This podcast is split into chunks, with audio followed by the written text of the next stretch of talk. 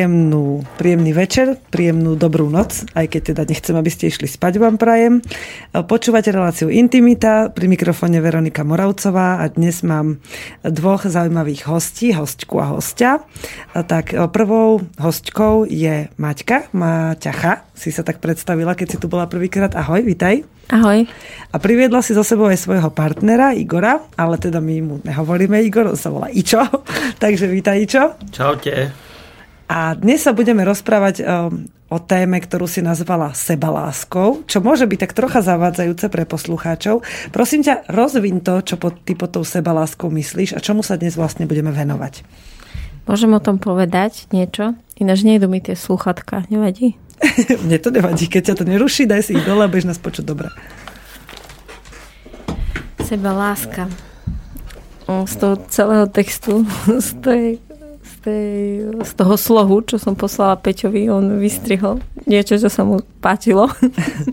tak keď som si to prečítala, tak som sa na tým musela ešte raz zamyslieť. Uh, pojem seba, láska je pre mňa kľúčový. Či už pri práci na terapiách alebo na ženských kruhoch. Uh, preto, lebo od tej seba lásky všetko závisí. A, lebo keď som si prečítala to slovo sebaláska, tak mi to prišlo také ako, ako narcizmus, ako ego. A mám taký dojem, že možno pre ľudí by bolo možno zrozumiteľnejšie, alebo je to pre teba podobné ako napríklad sebaúcta? Hej, myslím si, že je to niečo podobné možno. Ale ja vidím pod pojmom seba lásku vzťah človeka k samému, k sebe. Pretože ako vieme, okolitý svet, či už naši partnery, naši deti, naši kolegovia, tak všetko je odrazom našej vlastnej sebahodnoty pokiaľ si žena neváži samú seba, tak pritiahne partnera, ktorý si uvážiť nebude. Uh-huh. A takisto, keď bude mať ona pocit, že mm, jej názor nie je dôležitý, tak aj v zamestnaní bude priťahať ľudí, ktorí ju nebudú počúvať a rešpektovať. Takže vlastne o, všetko to, čo nás o nás naučili naši rodičia, tým ako sa ku nám od bábetka, niekedy od brúška správali, tak v nás vytvorilo akýsi obraz o sebe samých. Že ja nie som hodná lásky, mňa nie som hodná toho, aby ma niekto počúval. Mm. Um, ja keď niečo poviem, tak to nikto nerešpektuje. To sú rôzne programy, ktoré v sebe nosíme a to okolie nám tie programy odzrkadluje. A preto hovorím, že sebaláska je kľúč, pretože keď budeme pracovať s tým pohľadom na samu seba, keď budeme hľadať to, ako tie všetky programy vyliečiť ako sa pozrieť na seba ako na bytosť, ktorá si zaslúži to všetko, byť počutá, byť videná, byť milovaná. Keď si to budeme vedieť dať sami sebe a budeme sa vedieť na seba pozrieť ako na krásnu bytosť, tak potom to dokážu nás takto vidieť aj tí ľudia okolo. Ty si to tak vysvetlila ako z toho tvojho pohľadu, že ako vlastne čo pre teba to slovo znamená. A je jasné, že tu nejde o žiaden narcizmus a nič podobné. I čo ty, keď sa povie to slovo sebaláska alebo sebaúcta a poznanie svojej sebahodnoty, čo sa tebe vyjaví? Tak ja to mám trošku také jednoduchšie. Ja tu budem dneska za takého sedliaka asi. Za chlapa. že u mňa je to v prvom rade ten rebríček, o ktorom sme hovorili tu nedávno s Alešom, Aleš tu hovoril aj s inými hostiami o tom a v poslednej dobe sa mi častokrát na rôznych fórach, či už tu alebo na kruhoch, na festivale v rade s deťmi, vrácia stále tá téma tých, toho rebríčka, že na prvom mieste som ja, potom môže byť partnerka, deti, práca, rodina, alebo to poradne môže byť akékoľvek, ale najdôležitejšie je to číslo jedna, že to som ja a to je pre mňa tá sebaláska. Ja to síce hovorím teraz tak ako sebavedome, ale tiež e, do nedávnej doby som e, nebol ani na medailových pozíciách. Sám pre seba, hej? Sám pre seba, no. A teraz? Teraz sa snažím byť jednotka, no. Asi kde? No som jednotka. Aha, dobre, takže sa ti to darí, tá tvoja snaha, hej? No. A, Dobre, ale my sa dnes budeme zrejme veľa rozprávať o ľuďoch, ktorí nie sú, alebo teda hlavne o ženách Mati, zrejme, ktorí nie sú u seba samých na tých medailových priečkách, ako povedal veľmi pekne Ičo. No, ale skôr ako sa o tom budeme rozprávať, e, Ičo spomenul festival Radi s deťmi a ty si mi teda hovorila o tom, že to bolo niečím špeciálne oproti iným festivalom. Čo si ty myslela? Veľmi sa mi páčil host, ktorý prišiel bol to Lukas Kunik.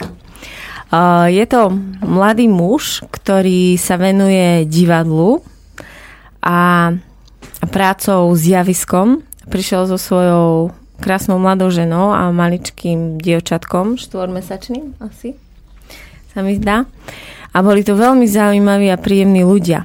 Z tejto oblasti o, o Nemecko, Švédsko, títo lektory, ktorí ku nám chodili, tak väčšinou boli starší ľudia a išiel z nich obrovský rešpekt, ktorý vlastne bol asi tým, že čo prežili za tie celé roky, tak ma úplne dostalo, že prišiel mladý chalan, je to vlastne valdorské dieťa, to znamená, že vyrastlo v takýchto školách a potom vlastne absolvoval všetky tie intu kurzy, kurzy intuitívnej pedagogiky, ktoré sa robia v Nemecku. A vlastne prišiel mladý chalan, ktorý bol veľmi hlboko v sebe. O, najviac mňa aj z tete, keďže obidve čakáme bávetko, nás dostalo, ako vlastne o, fungovali so svojou cérkou. Bolo to veľmi zaujímavé pre nás, že on vlastne, oni ako rodičia v tej cerke neanimovali žiadny program. Sme zvyknutí na to, že keď máme nejaké malé dieťatko, ktoré už vie zobrať veci do ruky a už ako uh, reaguje na tie impulzy, takže im stále niečo vkladáme do rúk. Buď nejaké hrkalky, alebo keď mm. niečo na stole. Boli sme s nimi na kávu a keď ho mala na rukách to dievčatko mama, tak ono celý čas spokojne sedelo a nepotrebovalo nič. Mm-hmm. Alebo aj keď bola jeho žena s Lukasom na prednáške. Nič tomu dieťatku nedala do ruky, nenatriasala ho, nič s ním nerobila a to dieťa iba tak bolo. Lebo nikdy nedostalo ten precedens, že Áno. takto má byť, hej? A teraz vlastne, keď som ho ja zobrala na ruky, tak som mala takú potrebu mu stále na stole buď podať servítku, ale ho začalo trhať. Niečím ho ste... zabaviť, aby áno, pokoj, áno, jasné. Ale ani, no, a že presne som to hľadala, že prečo? Že už aj ono vlastne nič si nepýtalo, ono neplakalo, ne, nepýtalo si, že by chcelo sa zabaviť, ale vo mne už bolo, že aha, dieťa, aha, na čo mu strčím do ruky, nech ako podnety. Hej. Hej. A vlastne sme sa potom na to pýtali Lukasa a on hovoril, že vlastne veľmi si všíma, že či to, keď sa zabáva so svojim dieťaťom, aby sa smialo, aby sa stešilo, že či to robí pre seba, aby sa on z toho ukojil a cucol si tú energiu, alebo je to čisté a chce to aj to dieťa. A presne nad tým som rozmýšľala, že kedy to my začneme robiť s tými našimi deťmi, že im začíname natláčať tú animáciu. Že oni sa mhm. možno narodia a sú úplne v pohode, ale niečo v nás je také, že musíme začať robiť to všetko čučuli, mučuli a hrkalky a kadejaké podnety a potom to rastie a tie deti chodia a nudím sa a mama zabav má a vytvárame ano. samé animácie až, až vlastne sú tie deti veľké a nevedia čo so sebou, lebo lebo stále čakajú, že príde niekto a niečo im ponúkne. Jasné. No, takže toto bolo jedna z vecí, ktoré ťa na tom festivale zaujali. Na ňom, Je to? na tomto chlapovi. Aha, na ňom konkrétne, hej.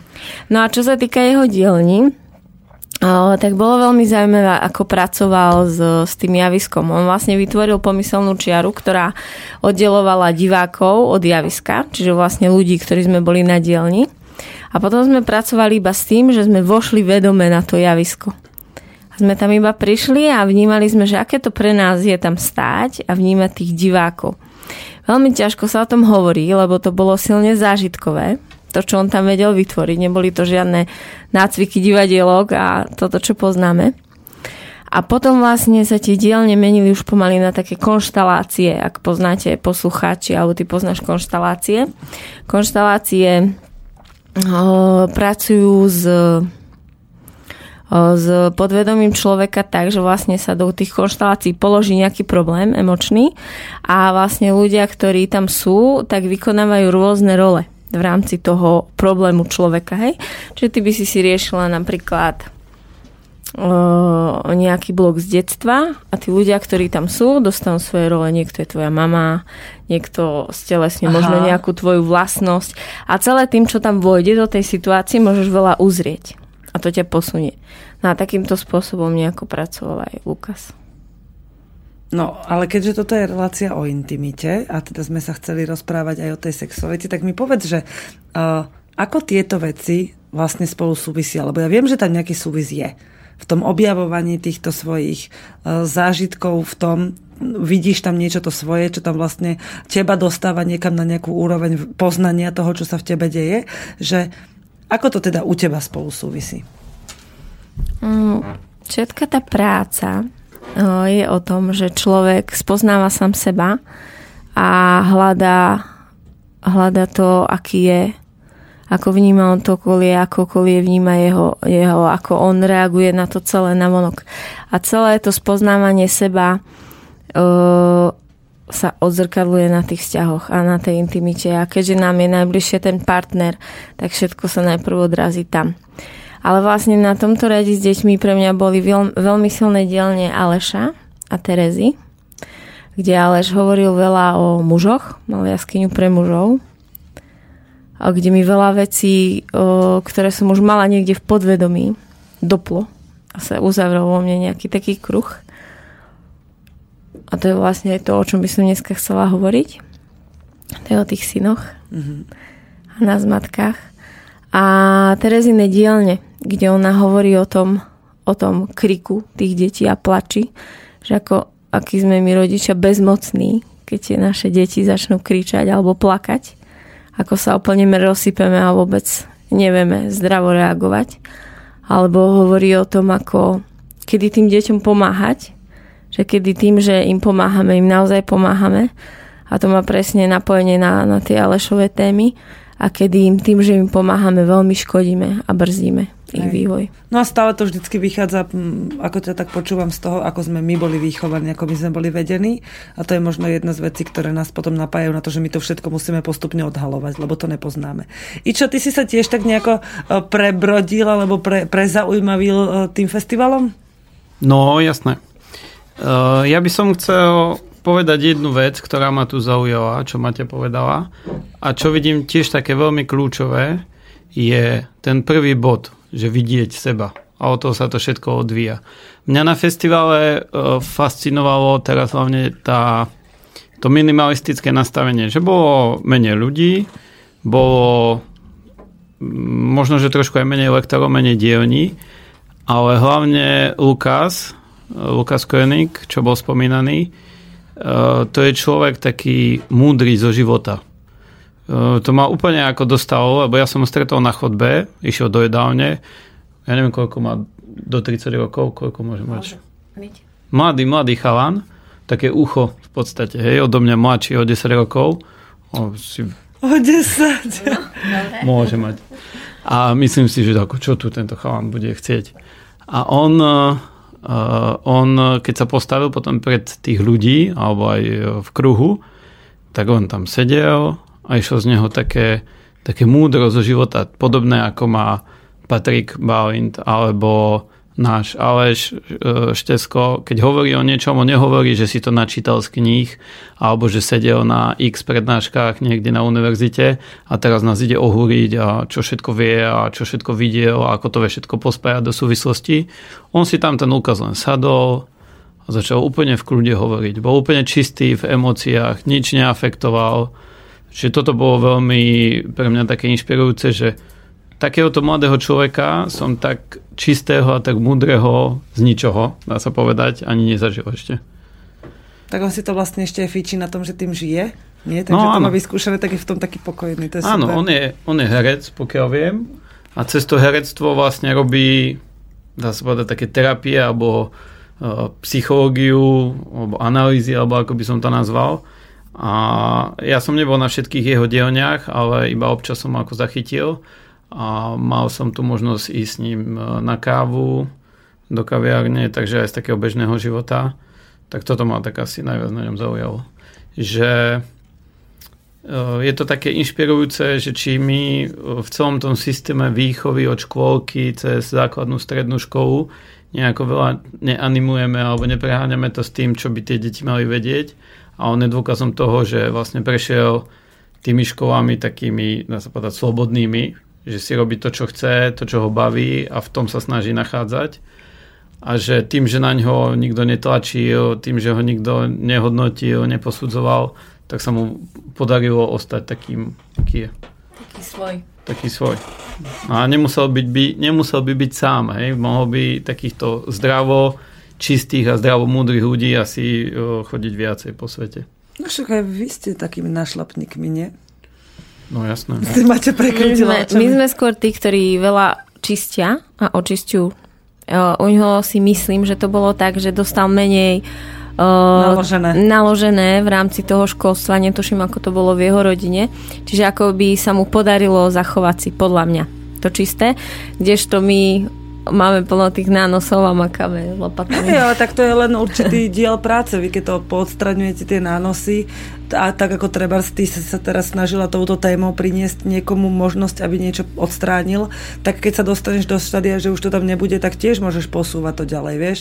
Že pre vás takisto možno za, za 2, za 3 roky budete niekde chodiť na nejaké prednášky a rozprávať ľuďom to, čo už viete, čo ste spoznali a to, čo je naozaj pre vás živé, to, s tou pokorou, o ktorej hovoril Ičo, lebo tá je pre mňa veľmi dôležitá takisto. Keď hovoríš o tomto, pre mňa ešte bolo na tomto radi s deťmi zaujímavé, že sme mali s Ičom spoludielňu a že vlastne o, sme hovorili to, čo ja zvyknem hovorievať o vzťahoch, tie svoje skúsenosti z terapii. Tak vlastne prišiel on a dával tomu tú, tú, ten mužský pohľad na tie veci.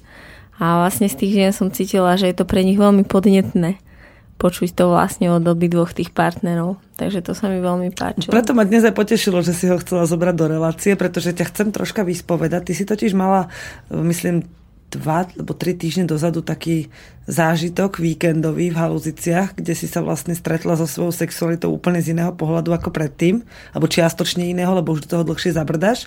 Tak prosím ťa, opíš nám to najprv ty a potom sa na to skúsim opýtať Iča práve z toho mužského, že ako to teda vidí. Mm-hmm.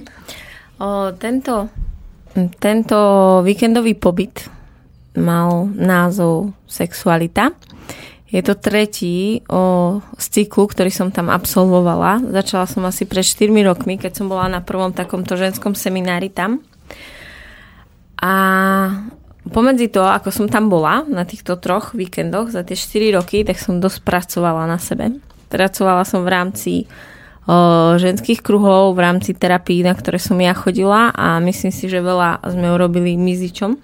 Tým, ako sme sa spoznávali, ako ten náš vzťah bol od začiatku úplne iný, akoby pravdivý a nič sa tam nedalo skryť. Tým pádom som musela všetky tým svojim strachom, bolestiam a veciam čeliť. A tento víkend ako keby som to našla, keď som bola v tých haluziciach. Pretože tento, to, tento seminár je o čistení ženstva. Strašne veľa žien v dnešnej dobe má o, napríklad aj ženské problémy. Hej, o, s o, ženskými orgánmi, rôzne rakoviny, rôzne vírusy, rôzne infekcie. A to je ako keby zrkadlom stavu ženstva tých žien. Keď už je toho tam veľmi veľa usadeného a už si s týmto telo nevie poradiť, tak už to musí vyraziť takto von. A vlastne to je jeden z dôvodov, prečo tam ženy chodia. Chodia tam niektoré z dôvodu, že chcú zmeniť svoje vzťahy a niektoré tam chodia, že už prídu vyslovene preto, že už majú nejaký fyzický problém. A tá žena, ktorá to robí, je pre mňa veľmi inšpirujúca osobnosť uh, tým, aká je, ale hlavne tým, aká je uh, neviem, ako Češi majú na to dobrý výraz, že džíč. Ako taký drá, džíč, dráč. Že pre mňa je to ako žena, ktorá Makač. vie... Áno. Ktorá vie veľmi veľa makať a tam, keď prídeš na ten seminár, tak to nie je o tom, že nejaké prednášky, nejaké návody a keď prídeš domov, tak si môžeš vyťahnuť papiere a rozmýšľať, že čo s tým. Mm-hmm ale je tam, že ona to všetko s nami odmaka. Ona to akože o, s nami odpracuje, odčistí a naozaj vytvára tam priestor na procesy žien, ktoré idú do, skutočne do tej hĺbky a čistia všetky tie strachy, bolesti, programy, všetko, čo tam je. A skutočne ženy, ktoré nemohli mať deti, môžu mať deti. Ženy, ktoré mali rakovinu alebo nejaké rôzne iné ženské problémy, tak im tie problémy odchádzajú. Ženy, ktoré boli nešťastné vo vzťahoch, tak sa im to mení. Takže tam som bola s týmito ženami a prvé tie dva grály, keď som bola, tak som skutočne veľa odplakala, veľa odkričala, veľa bolesti zo mňa išlo. A teraz ten víkend, keď som tam bola, ma potešilo, že že už vo mne... plody práce, áno, ako som mi povedala. Že, že, už tam, že už tam nebolo tak veľa tej bolesti a mohla som ísť do tých, dá sa povedať, extatických stavov. Pretože táto žena pracuje s energiami. Stále nás učí, ako dýchať energiu, ako dýchať energiu zo zeme, ako sa na ňu napojiť, ako oživiť naše lono, pretože my ženy sme ako súčasť prírody, tým, že vlastne môžeme počať dieťa a vynosiť ho a porodiť, sa neustále meníme. Meníme sa aj v rámci cyklu menštruačného. A toto muži nemajú. Muži sú nemenní a tým, že my sme také premenlivé a to naše telo sa mení, tak mi to príde, že sme ako keby také živé stromy, že sa presne meníme ako tá príroda. Čiže my sme priamo na tú matku zem napojené. A keď dokážeme sa spojiť s touto energiou matky a to naše lono oživiť, nabiť, tak začíname žiť a prekvítať úplne inak ako dovtedy. A toto nás naučí. A pri jednom takomto to cvičenie je také smiešný názov pre takýto úžasný uh, akt, alebo čo sme tam vlastne robili. Tak pri jednej takéto aktivite dýchania som zažila niečo naozaj úžasné. Zažila som akoby ten duchovný orgazmus, kde vlastne tieto energie prechádzali mojimi čakrami a prechádzali mojim telom. A keďže som predtým nevedela, čo to je, som niekto niečo o tom rozprával, ale nedávala som pozor, lebo tak to je pre mňa niečo vzdialené to počuť. A zrazu, keď som to zažila, bol to veľmi silný zážitok. A vtedy som si uvedomila, že aha, že konečne, že, že prišiel, prišla nejaká odmena. Hej, toto je prvýkrát, čo, čo by som mala chuť sa pozrieť do halúzic, lebo vždy by tu viac ľudí hovorilo, že chcú tam, že tam boli a že aké to je tam skvelé a nikdy ma to nelakalo, tak toto bola taká, ako keby si je pre mňa dala pozvánku, ale Teraz mám na otázku. Keď toto vlastne počúvam od Maťky, tak mi to príde také veľmi hlboké, pospájané zo všetkých strán a vidím za tým takú obrovskú gúču tej práce, o ktorej ona hovorila. A ja si pamätám, keď som ťa stretla tak druhý, tretí, štvrtý krát, že ty si proste, ako si dnes povedal, že ty si tu zasedlák a ty si bol vždy tak za chlapa taký, že si išiel vždy do toho jednoducho, jasne a keď niekto hovoril o energiách a o tých mm, všetkých ezoterických veciach, tak si si hovoril, ča? A, a teraz, keď vás tu vidím takto sedieť, tak prosím ťa, ako to máš ty, keď počuješ svoju partnerku rozprávať o takýchto no, pre bežného muža komplikovaných a náročných, ťažkých, takých až spirituálne, až spirituálne úplne mimo takého bežného vnímania veci. No, máš to, ako to vnímaš ty? No povedz. Ča? Ča? okay. No, ja to vnímam teraz vlastne aj vtedy veľmi jednoducho, a vnímam to tak, že stále tomu nerozumiem, úplne všetkému, ani sa nejako nesnažím, ako to je všetko pospájané, ako sú všetky tie čakry a energie, ale už som presvedčený o tom, že e, každej žene, každá žena by si stadia niečo odniesla. Že Karajmi a možno aj mnoho iných ľudí to robí veľmi dobre a je veľmi dobre, že sa ženy stretnú. Ono to vypadá zvonku ako stretnutie čarodejníc, mm-hmm. alebo také ako... Čarodejnice to bolo vždy tak, že to boli vlastne stretnutie, ktoré pomáhali ženám, len sa toho tí kresťanským Ale áno, dovolím si tvrdiť, že akákoľvek žena, keby tam prišla, či seriózna právnička, alebo e, rozhodnená učiteľka, alebo ktokoľvek, tak by si tam našli niečo, čo by im v živote bolo užitočné a ich mužom, lebo na to si sa pýtala, Hej. By, e, to bolo užitočné v tom, že keď ženy stadiaľ prídu, teda aspoň Maťa, tak také naj hmatateľnejšie je to, že lepšie chutí. Ako doslova, že lepšie chutí, nemyslím to nejako mysticky, že chodí tam nejaká duchovná aura. Ale e, tá žena lepšie chutí ako doslova, ako fyzicky.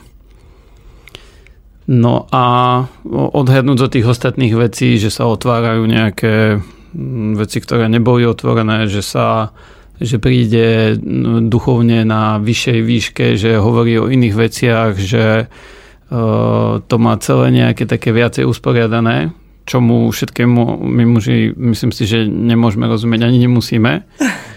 Tak toto je taký najhmatateľnejší efekt. Ja som mal možnosť sa rozprávať aj s mužmi na takom seminári tiež v Hauziciach, volal sa to Týždeň ohňa, taký výcvikovo-meditačný um, a motivačný seminár.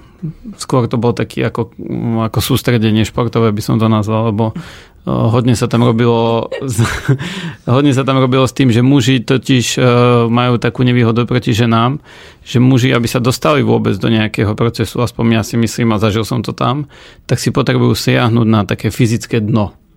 Ženy to nepotrebujú. Ženy sa položia a cez aury a napojenie, ako Aleš hovorí, že majú také priame napojenie k zdroju ženy, tak oni to majú jednoduchšie. Proste stretnú sa, niekto, kto tomu rozumie, ich vedie a navzájom sa držia vedia sa dopracovať cez rôzne procesy k takým stavom, ako popisoval Maťa, alebo mnoho iné, mnohé iné ženy to môžu mať úplne inak. Ale muži toto nemajú. Aspoň tí muži, ktorí tam boli, väčšina z tých mužov, to boli niektorí naozaj chlap, ktorý nahadzuje omietky, potom tam bol nejaký ajťák a mnoho iných uh, mužov rôznych profesí, tak to nefunguje tak, že si spravíme kruh a bez akékoľvek prípravy sa proste tam niečo vznesie nad nami a, a je nám lepšie. Hej? Takže tam naozaj išlo o to, a tam, vtedy to fungovalo úplne 100%, že sme si siahli úplne na maximálne fyzické dno. Čiže ráno o 5. stáť, vojenská dráha, viedol to Martin, ktorý tiež tu bol v relácii, tak o tom trošku hovoril. Takže celý deň makačka a potom mohol nastať niečo, že si človek uvedomil na sebe, že aha, telo mi niečo hovorí, to telo je spojené s niečím, okrem toho, že ma bolia nohy, že mám otlaky, že neviem čo, ano. tak sa vo mne niečo deje a cez toto išlo potom ľahko. No to Joško má tento týždeň ohňa už rok. a teda chudák dosť na sebe vďaka tomu pracuje. Ale mne tak vyvstala z tohoto celého taká otázka, že keď tvoja partnerka keď teda už máš toto uvedomenie, už je to asi jednoduchšie, ale kým si dozrel k tomu, že si vedel, že teda no, pre teba je iné sa k tomu dopracovať a že teda pre ženy sa je jednoduchšie k tomu napojiť a dokážu mnoho veci čistiť, tak mm, keď takáto tvoja nabitá žena veľmi um, aj eroticky a takto príde domov, nemáš trocha tak strach z toho, že či ty ako taký jednoduchý chlap ju môžeš uspokojiť? Po tej sexuálnej stránke? Nie. Nie, ja nad tým takto nikdy nerozmýšľam a uh, takže som ne, ne, sám seba som nikdy nevystavil do tej pozície, že teraz by sa malo niečo zmeniť, alebo ono sa to mení automaticky. Aj mne sa nejaké veci zmenili, keď som prišiel z týždňa ohňa a automaticky sa zmenili tým nastavením Mati, keď prišiel vlastne za Uzic, že proste niečo tam bolo iné okrem tej chuti teda, čo som spomínal, tak e, to nastavenie bolo ako také iné. A možno to Maťa dobre spravila, že ani ona mi nedala nič pocítiť, že by potrebovala niečo hlbšie, spirituálnejšie pri tom, e, pri tom milovaní zažiť. Takže nie, toto som nikdy nevnímal. A Máti, keď teraz hovorí, čo, že, si mu, že mu, si mu to nedala pocítiť, mala si niekedy pri nejakých takýchto svojich procesoch e, potrebu to na ňom otestovať? Čo sa týka tej sexuality? Ako slovo testovanie ako vôbec, ale viem, že s prvým partnerom, keď som prišla z Hauzic, tak sme boli tak od seba ďaleko, ako je Pluto od Slnka. A bolo priam nemožné ako na ňo preniesť trochu toho čara alebo nejako nejako s ním to zdieľať a nejako vlastne tie úžasné zážitky, ktoré som mala so ženami. To je veľmi, tie stretnutia tam v hauziciach a celkovo aj na ženských kruhoch sú veľmi hlboké, intimné. Je to ako milovanie duší so ženami. Niekedy sa aj masírujeme. Je to veľmi, tak ako som povedala, je to veľmi hlboké. a intimné tie mm. stretnutia. A potom prídeš domov a veľmi by si sa chcela takto stretnúť aj so svojím mužom. Ale keď je on veľmi hlavový a vôbec vlastne nie je nejako napojený na seba a, a celkovo ani na teba. Na teba no. a, a ty teraz niečo také zažiješ a prídeš tak on ako sa nenapojí. Ja si to predstavujem, ako keď z, eteri, z, z takého vonného kúpela skočíš do blata. Áno, že ťa to tak schladí hey, a postupne úplne. to čaro vyprcháva ale vlastne v tomto vzťahu som to nikdy nezažila, lebo vlastne tým, že my sme napojení na seba, že ja vlastne v tomto vzťahu môžem byť napojená na, sama na seba, vnímam, že čo je napojený sám na seba a že celkovo sme spolu napojení. To znamená, že v bežnom živote, keď niečo príde medzi nás, tak to hneď čistíme a čelíme tomu, tak vlastne to napojenie ostáva. A preto, keď ja prídem z nejakých halúzic, tak nič také ako studená sprcha neprichádza akoby okamžite tá Môžeš pokračovať v tom, čo Áno, tá je. intimita, ktorá je vo mne otvorená, sa on už len ako keby dovolí, aby vstúpila aj do neho. A pokračujem a zažívam rovnako krásne veci, možno aj krajšie s ním doma. Uh-huh. Opýtam sa teraz možno takú trocha intimnú otázku, ale ty si to už dneska nadhodila. Hovorila si o tom, že čakáš dieťa. O, aké to bolo medzi vami, keď ste to dieťa splodili? Bolo to vedomé, alebo skôr také, že ste si už to nejako naplánovali dopredu a potom ste ani nevedeli, kedy to prišlo? My sme boli o, minulý týždeň u Patrika Balinta aj s našimi kamarátmi, s Tete a Zalešom. O, čiže sme boli dva čakajúce páry a o, obidva páry sme prišli teda veľmi očarení a úplne nabití z tej predporodnej prípravy. A bolo to veľmi zaujímavé, ako on sa pýtal a čo, kam nás vlastne viedol a čo nám, čo nás učil alebo čo nám hovoril o súvislosti napríklad počatia s pôrodom samotným a presne túto otázku nám položil. Tak ak máš chuť povedať niečo o našom splodení našho dieťaťa? Ja môžem.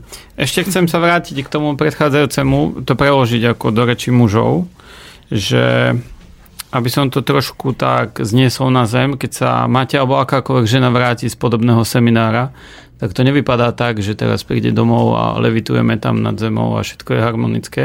Tam normálne prebehnú tie veci, dokonca niektoré uh, aj také, že jej odzrkadlí, že ja uh, som v niečom slabší a ona uvidela niečo, že som ešte slabší. Takže to normálne prebehne. Čo je ale fajnové na tom je to, že tie zážitky sa prenášajú potom do tých intimných vecí uh, pri milovaní. Hej, čiže aby si to muži nepredstavovali tak, že príde žena e, zo seminára, teraz je všetko nad zemou 2 metre a všetko je ideálne. Je to úplne bežné a úplne bežné hádky a všetko sa vyskytuje ako bolo, dokonca ešte živšie, ale hlavný rozdiel je v tom, že tá žena je ako keby ja už nechcem používať slovo spojená, alebo ste tu spájali, že spojený, napojený, prepojený. Aj tiež Proste, mi to že, tak viac že veľa ste tu pospájali toho, tak um, že tá žena vníma seba. Vníma seba a dovolí, aby ju muž vnímal tiež. V tom ja vidím taký rozdiel. No, k Patrikovi. Patrika ja mám veľmi rád, Patrika Balinta ako človeka, a je pre mňa, to je to, čo som spomínal, že taký múdry zo života človek.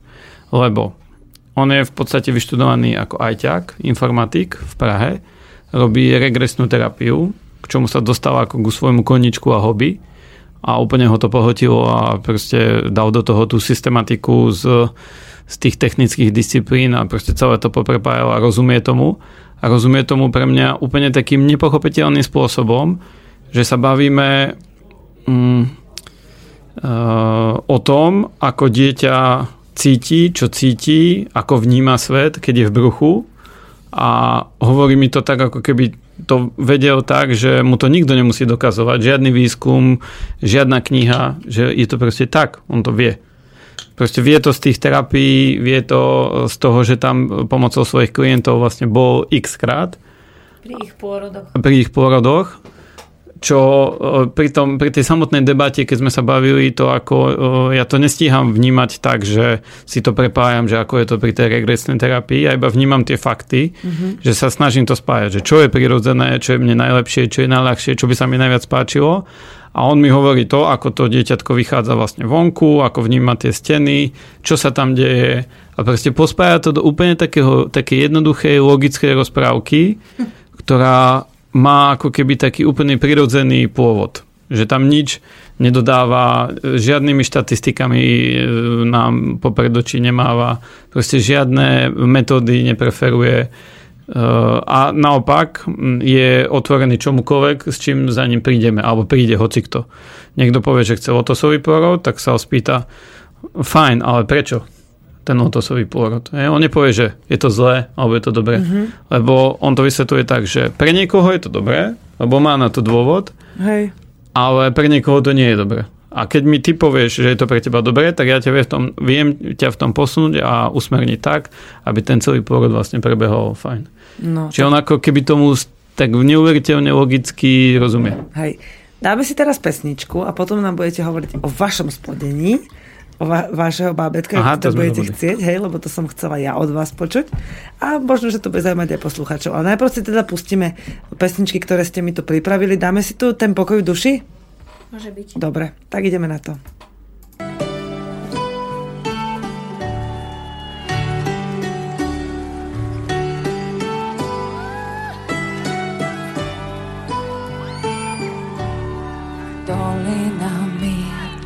Cesta úzká, nekľudná pieseň nechce ustať.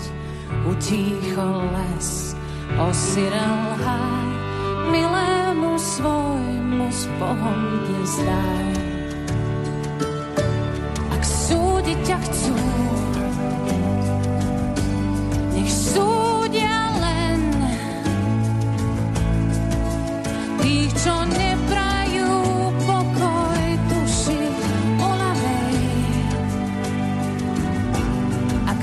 súdiť ťa chcú, nech vinia mňa. To, čo podajme, nosím v srdci, nespália. Čo život rozdelí,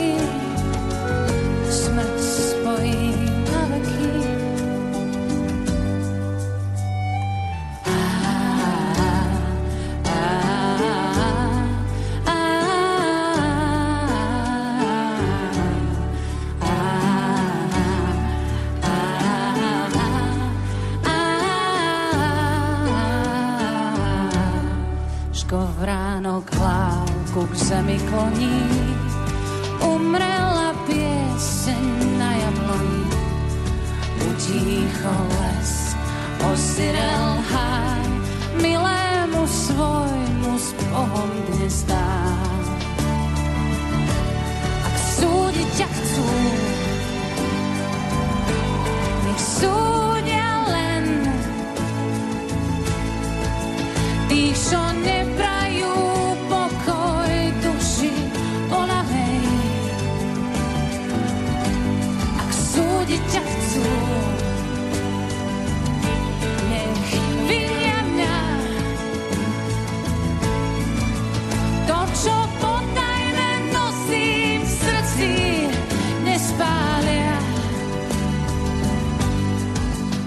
život rozdelí, smrť spojí na veky.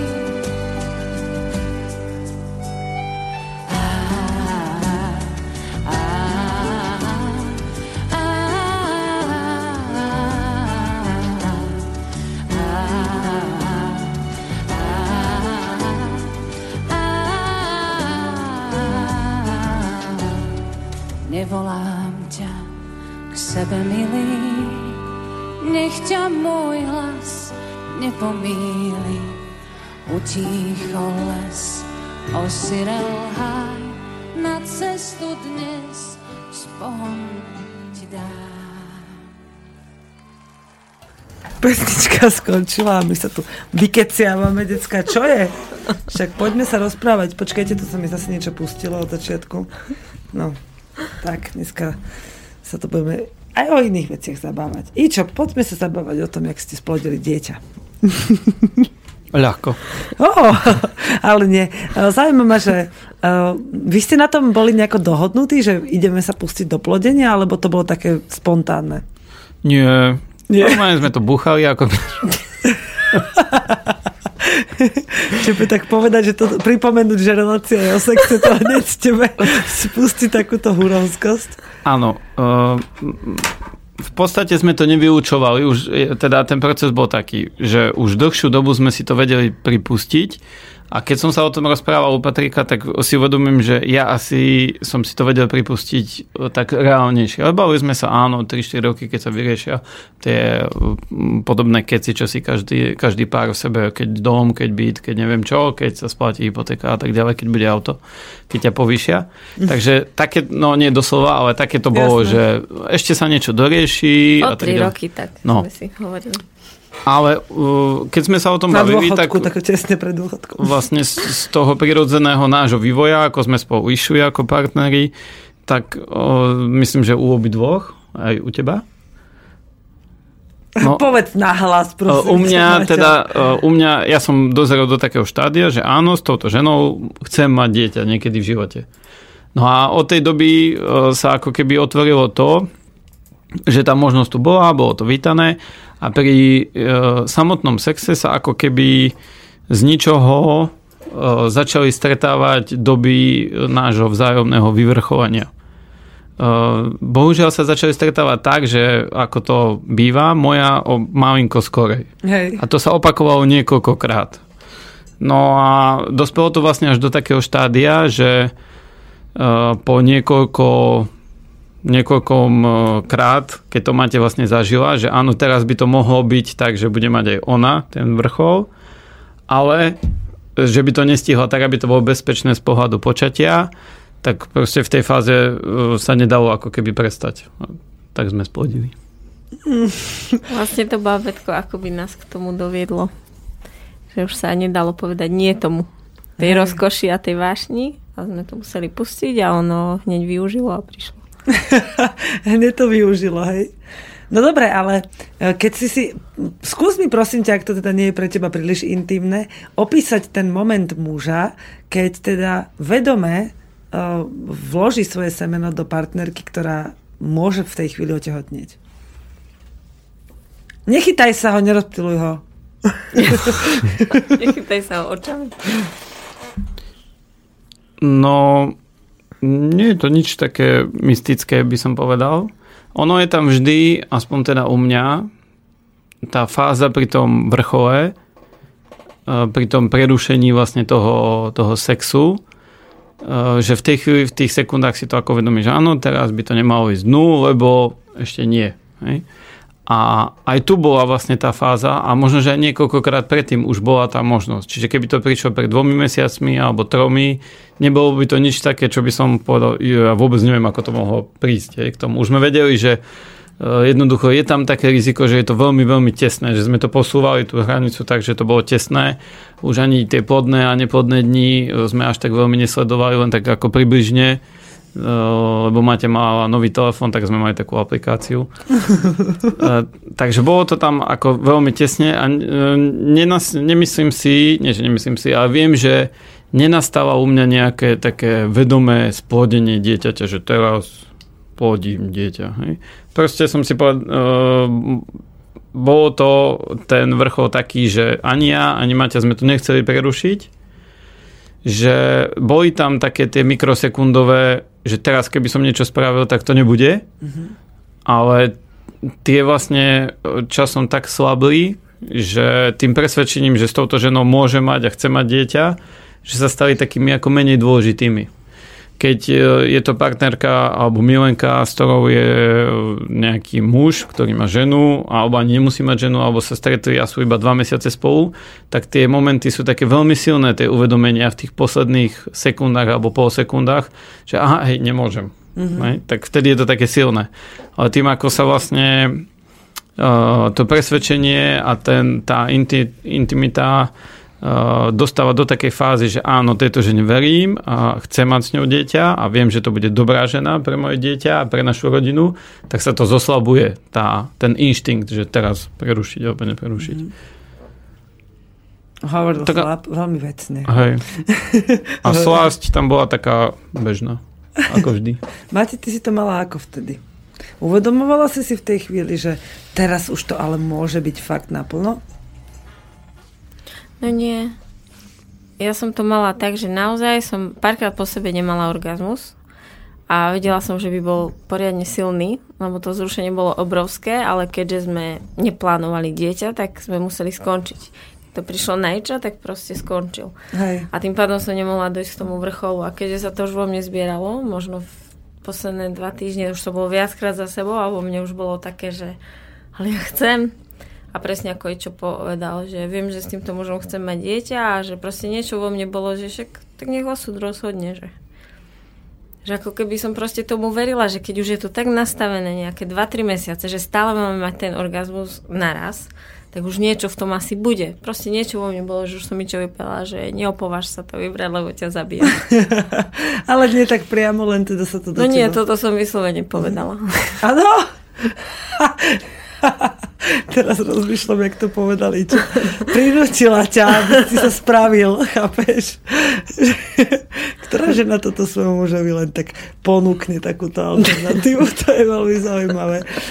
Dobre, teraz sa tak opýtam troška, aby sme možno dali návod poslucháčkam a poslucháčom, ktorí um, sa v budúcnosti tiež budú uchádzať o možnosť byť rodičmi, alebo teda už babetko čakajú, alebo si môžu osviežiť spomienky na to, keď tehotní boli. Aké je to milovanie teraz medzi vami, keď si tehotná? Fajné. Už si nemusíš dávať pozor, to je super. Áno. Zmenilo sa niečo? No, je, neviem, či som to už tu spomínal s Alešom, ale mne sa páčia krivky. Takže mne sa páči uh, ten prechod krivky brúška k prsiam, že sa to tak zagulatilo. Takže pre mňa je to zatiaľ len plusy. Ešte to nezavadzia pri žiadnej polohe. Mm-hmm. Skoro pri žiadnej. Myslím si, že nie. No, u mňa je to tak, že najmä v tom druhom trimestri akoby prišla veľká chuť na to milovanie. A že som akoby nejak tak citlivejšia v tom. Mm-hmm. Citlivejšia v rámci toho, že, že sa tak ľahšie vzruším, by som povedala. Hej, to si ja pamätám. Bacha na semeno. Rozožiera krček maternice. to je jedno. Toto sa mi sem nehodilo. Hej, hej, hej. Keď, ale keď teda o tom hovoríme. A mne sa to hodilo, lebo to spojilo ten hlavný názov tohto chcel som podať podujatia tejto relácie, že sebeláska. Ja som zabudol úplne povedať na kľúčovú pre mužov vec, vlastne, že keď príde žena z toho seminára, čo, čo sa zmení, tak z jednou z vecí, čo sa zmenilo, že ja musím v sebe furt hľadať také názvy, aby to bolo publikovateľné, že keď... Môže, že po desiatej. Áno, že pri orálnom sexe, ktoré vykonáva žena, tak tá sebeláska súvisí s tým, že to robí tak, aby sa to páčilo jej. Lebo uh, keď to robí žena tak, že čo by som ešte spravil, aby tomu mužovi bolo ešte lepšie, tak niekedy to je mínus. Niekedy to je také, že to vypadá také umelé, také, že no, neviem. Ale keď je to také, že no, hlavný predpoklad je vlastne ten, že tú ženu, že je to chutí a že to chce, hej. A keď tento to ťa predpok... asi zruší viacej, ako keď z pornofilmu tam keď, niečo vymýšľa, Áno, keď hej? tento predpoklad je splnený a potom, keď to robí tak, že sa to páči jej, tak nemusí vôbec hľadať, že kde má čo stlačiť, ako, čo má spraviť. Proste to ide samo tak, že je to lepšie. Takže toto je tiež jeden z prínosov vlastne kľúčový pre mužov, mm-hmm. ktorý som zabudol vlastne povedať. zabudol na fajku, chápeš, kvôli, kvôli takým ezoterickým blbostiam. No hej, sa tu vznášate a potom... a potom ti unikne taká dôležitá vec. No dobré, no, na sekundu mi unikla pointa. Mati, myslím, že sme rozprudili zaujímavú debatu o vašom sexuálnom živote, ale poďme teraz trocha, od, odiďme naspäť uh, k tej téme, o ktorej si hovorila, týkajúcej sa uh, žien, ktoré vlastne svoju frustráciu z nejakého neuspokojeného mileneckého sexuálneho života prenášajú v nejakom, z nejakých záhadných príčin na svoje deti. Aha. A ty máš dvoch synov. Takže pre teba je to veľmi aktuálne to vedieť porovnať s tým, čo si sa teda dozvedela, o čom už vieš, že tak môže byť, s tým, čo ty žiješ so svojimi deťmi. Ako to je?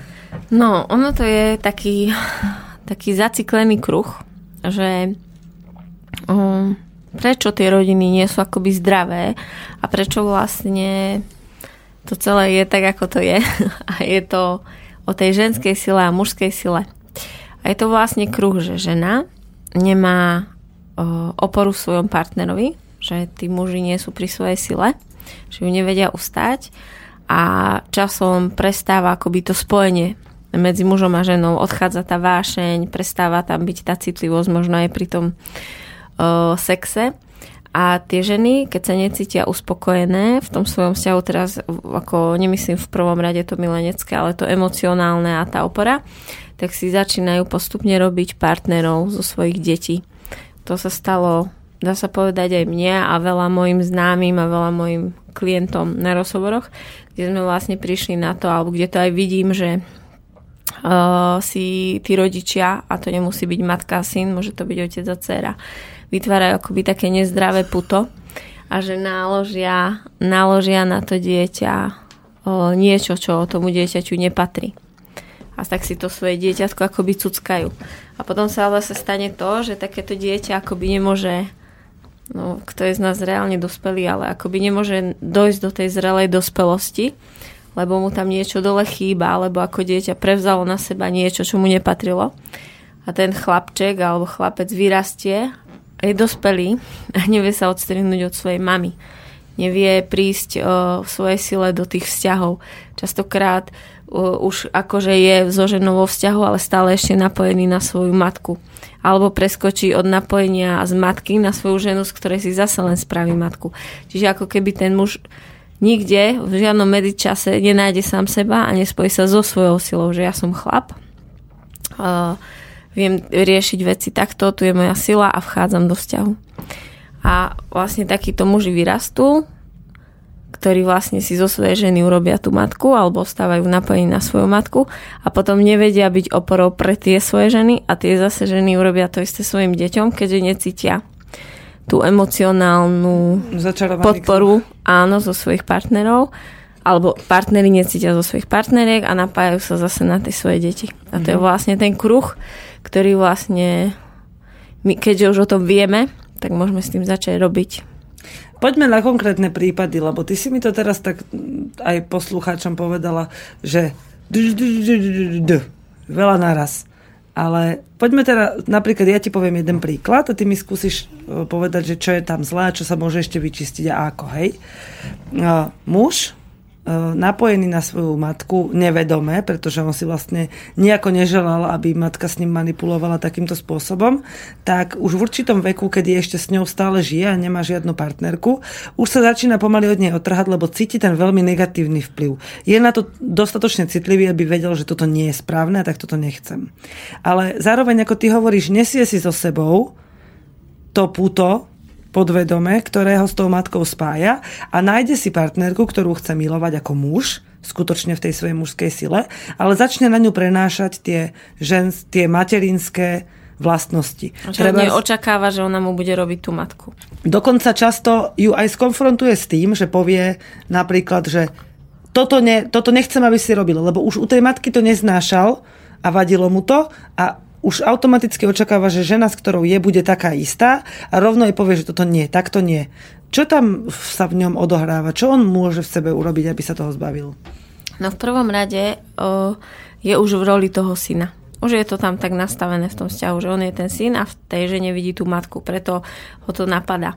V sobotu večer na prednáške na s deťmi na Alešovej, Aleš to tak veľmi pekne povedal, presne tam bola jedna žena, bo sa hovorilo o tom, že žena je tá vnímavá, ona vie vycítiť, keď vo vzťahu dačo nie je v poriadku a ona to môže tomu mužovi ako zrkadliť a povedať, že poďme toto, toto inak. A vlastne na to jedna žena povedala, no hej, ale môj chlap mi povie, že a čo mi stále hovoríš, čo mám robiť, si ako moja matka že keď mi hovoríš, čo mám robiť, a Alež na to povedal, že keď povieš mužovi medveďovi, čiže mužovi v tej svojej sile, tomu dospelému, že čo má robiť, tak on sa iba usmeje. A urobí si svoje. Urobí si svoje, alebo keď je to niečo, s čím, čo je k tej veci, tak to použije. Ale určite to nebude brať, že si jeho matka a že ho diriguješ. Takže vlastne prvé, čo tam môže nastať, je, že si to on vlastne uvedomí. Uh-huh.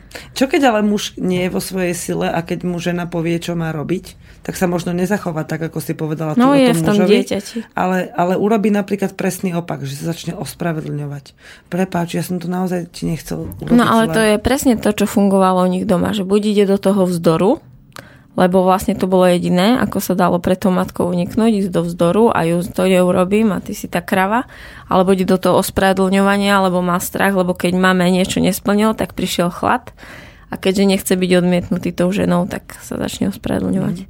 Ičo, ty si sa prihlásil ako žiak v škole pred chvíľou, keď Maťa hovorila o tom, že teda neplatí to len o ženách a ich synoch, ale aj o mužoch a ich uh, dcerách. A prečo si sa prihlásil? Ako to máš ty so svojou dcerou? No, ja som sa aj vyhlásil, lebo ste o tom hovorili, že môže to byť aj naopak. Hej, a máš to naopak, hej? Cítiš tam niečo Má, také? no, mal som určite. No, úplne. Dobre, ale opíš to. To je jasné, úplne, úplne, ale čo? Že uh, mne sa stalo to, čo sa môže stať mnohým mužom a nevypadá to vôbec nejako, že to je chyba.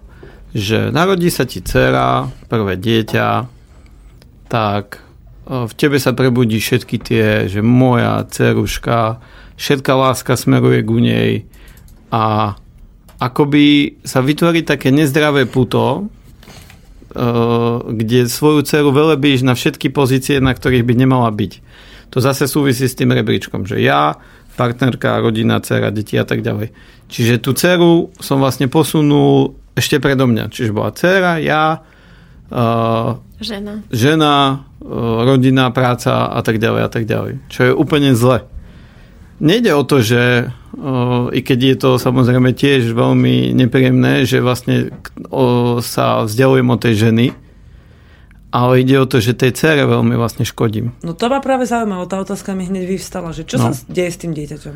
No, dcera je v pozícii, že ona je pre mňa tá najdôležitejšia, ona je pre mňa akoby taká virtuálna milenka, alebo je plním všetky priania, ktoré chce. Necíti vo mne, necíti vo mne uh, muža a partnera svojej matky, že nevidí to zdravé prepojenie muž, žena a ja som ich dieťa a ona vidí, že toto je môj otec, s ním si môžem robiť, čo chcem a pobehuje tu dáka mama a keď mi tá mama niečo povie, tak ja sa môžem spojiť s tým otcom a spra- to dieťa to vie tak spraviť, že spravíme to tak, aby ešte tej mame sme robili nervy.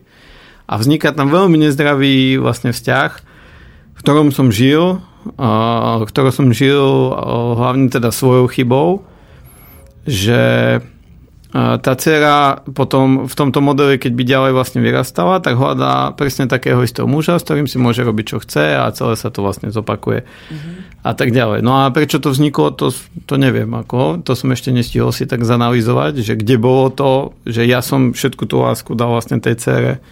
Uh, je to podstate... jediný oporný bod asi, na ktorý si sa mohol upreť v tej láske. No, no komu inému venovať, keď nie tomu dieťaťu, keď nič nemáš po ruke, ne? To ma Môžem... napadlo ako prvé, prepač. Ale e, teraz ti položím takú, lebo mňa to hneď vecne zaujalo kvôli tomu, že ja mám veľmi podobnú situáciu. E, staršia dcera Marianka, ktorú poznáš, tak jej otec má takýto model stále. Extrémne. A e, mne sa, to mne sa veľmi často stáva, že keď on príde k nám, alebo sa niekde stretneme, tak ona potom voči mne zaujme, no on ma neznáša za mnoho vecí. Akože je veľmi agresívny v tom, že Verona, ty si taká a toto, proste stále mi niečo vyhadzuje. A to dieťa ešte aj dokonca istý čas potom, ako on opustí našu domácnosť, na, si na tom fičí, že ma ako keby sa snaží ponížiť nejako. A vynahradiť si toho otca a veľmi často robí veci, ktoré robí bežne on Vidíš tam niečo také, že by treba tvoja dcera uh, niečo, že ti žena začne hovoriť, že ona je úplne ako ty, ona mi robí takéto veci a podobne, že sa ti to, im to vracia? Tak uh, ja nevidím, lebo nie som už so ženou. Uh-huh. No ale nestretávate sa ani? No veľmi málo, len ako na vyslovene minútové alebo sekundové. Uh-huh. Čiže žena momentálne pracuje v režime, že tej obete, tej ublíženej, mm. že ja som proste tá svinia, ktorá odišla a tak ďalej. Jasne. Čiže momentálne ešte neviem sa s ňou v podstate ani normálne porozprávať. Mm-hmm. Takže to nemôžeš vlastne pozorovať. Máte, ty si tak pritakala, lebo niečo v tom vidíš. No, my, alebo teda budem za seba hovoriť, ja uh, stretávam uh, tvoju dceru, keď sú so svojím mocom spolu častokrát. Uh, Kajo je veľmi sympatický človek, mám ho veľmi rada, je skvelý z jednej strany úplne úžasný otec, lebo ako klobúk dole, ako vlastne dochádza a hľada tie príležitosti ako by s a naozaj by je znesol modré z neba. Ale presne som odpozorovala, že si z nej urobil tú partnerku emocionálnu a že vlastne spôsob, akým s ňou komunikuje, my sme vlastne boli u vás na očovej stanovať s osmakmi. A ona vlastne, keď chcela ostať tam spať s nami, tak vlastne on jej začal ako keby uh, ju emocionálne vydierať a bolo to úplne tá komunikácia taká, ako keď komunikuje muž so svojou partnerkou. Takže iba, že to tam vidno. Hej, no ja musím povedať, že je to veľmi ubližuje, ale neviem, sa toho, neviem ju toho zbaviť kvôli tomu, že on to nevidí, že to, že to je zlé. On to považuje za niečo, za vrchol svojej otcovskosti že dokáže sa správať až tak obetavo, že, že vlastne, hej, hej, že to tak urobil. No to je ten prvý bod, ktorý tu padol na začiatku, že začať sa vidieť. A pokiaľ toto nenastane, alebo ti s tým niekto nepomôže, ako povedzme mne s tým niekto pomohol, tak neprídeš nikam. Kým sa nezačneš vidieť, tak žiadny iný ďalší krok nenastane. Takže on si cez pupok nevidí do To ako povedal, prepač, ako povedal, ja už to veľakrát citujem, uh, Patrik Balint, že dieťa, to tiež má zo seba dnes knih, že dieťa by mal mať párny počet rodičov. Že Môže byť, že nežijú tí biologickí rodičia spolu, ale keď vidí, tu je jedna rodina, tu je druhá rodina, alebo nemusí byť rodina, ale tu je, tu je jeden pár, tu je druhý pár a ja som ich dieťa a môžem takú pozíciu nás zastať, tak je to v pohode. No možno Kajovi sa to tak nedá spraviť, že on keď s ňou chce byť, tak len sa môže prísť. Ale keď nikdy nezažije, že ten môj otec, ten Kajo má ženu, ktorú ľúbi a ktorá je pre neho e, vyššie ako som ja, lebo ja som dieťa, tak potom je to, to nemôže dopadnúť dobre. Lenže on žiadnu nemá.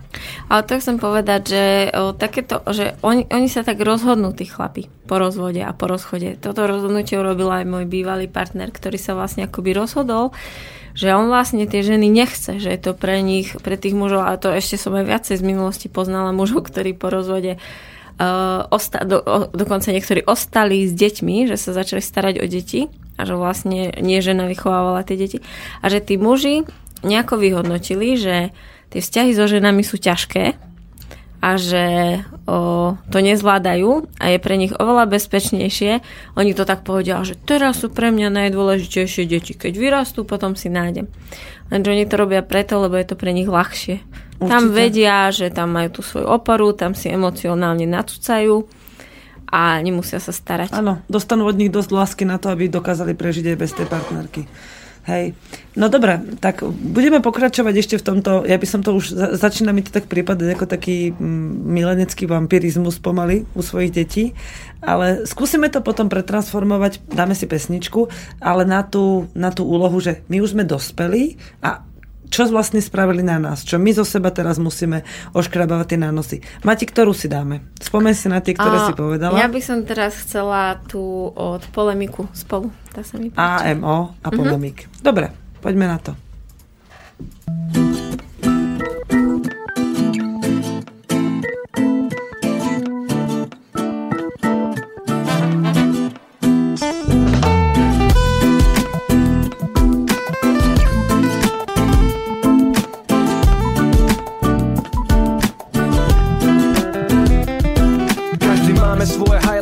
Svoje problémy. Neustále hľadáme, že kto som ja, kto si ty a kto sme my A prečo raz môžeme konverzovať hodiny. Inokedy sa nám oddelia tie naše roviny.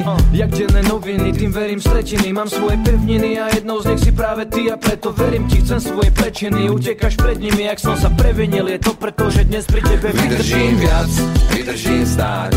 Hlavu mám hore, sa nemusíš báť. Vydržím všetko to zlo sveta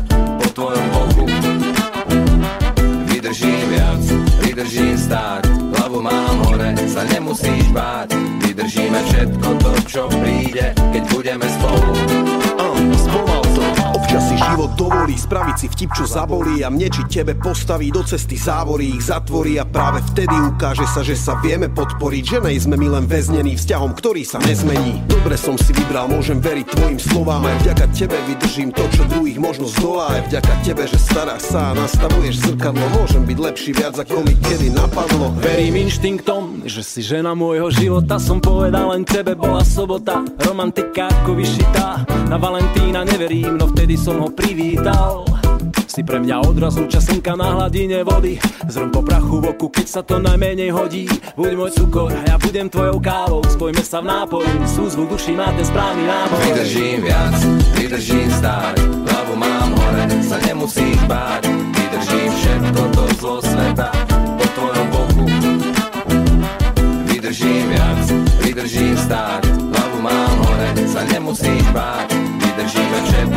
čo príde Keď budeme spolu mám sa pozerať dopredu, vidím teba Lebo ty mi dávaš smer, vždy keď je treba. Neodbočíš, keď zočíš ma, jak som šlapol vedľa A predať naše sliby znamenalo prehrať. Ďakujem za to, že vydržíš a dokážeš ma prebrať Keď preberám na seba všetky ťarchy sveta.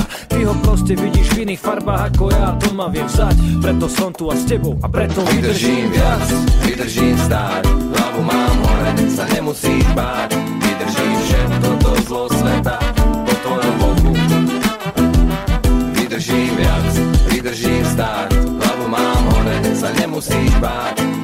Vydržíme všetko to, čo príde Keď budeme spolu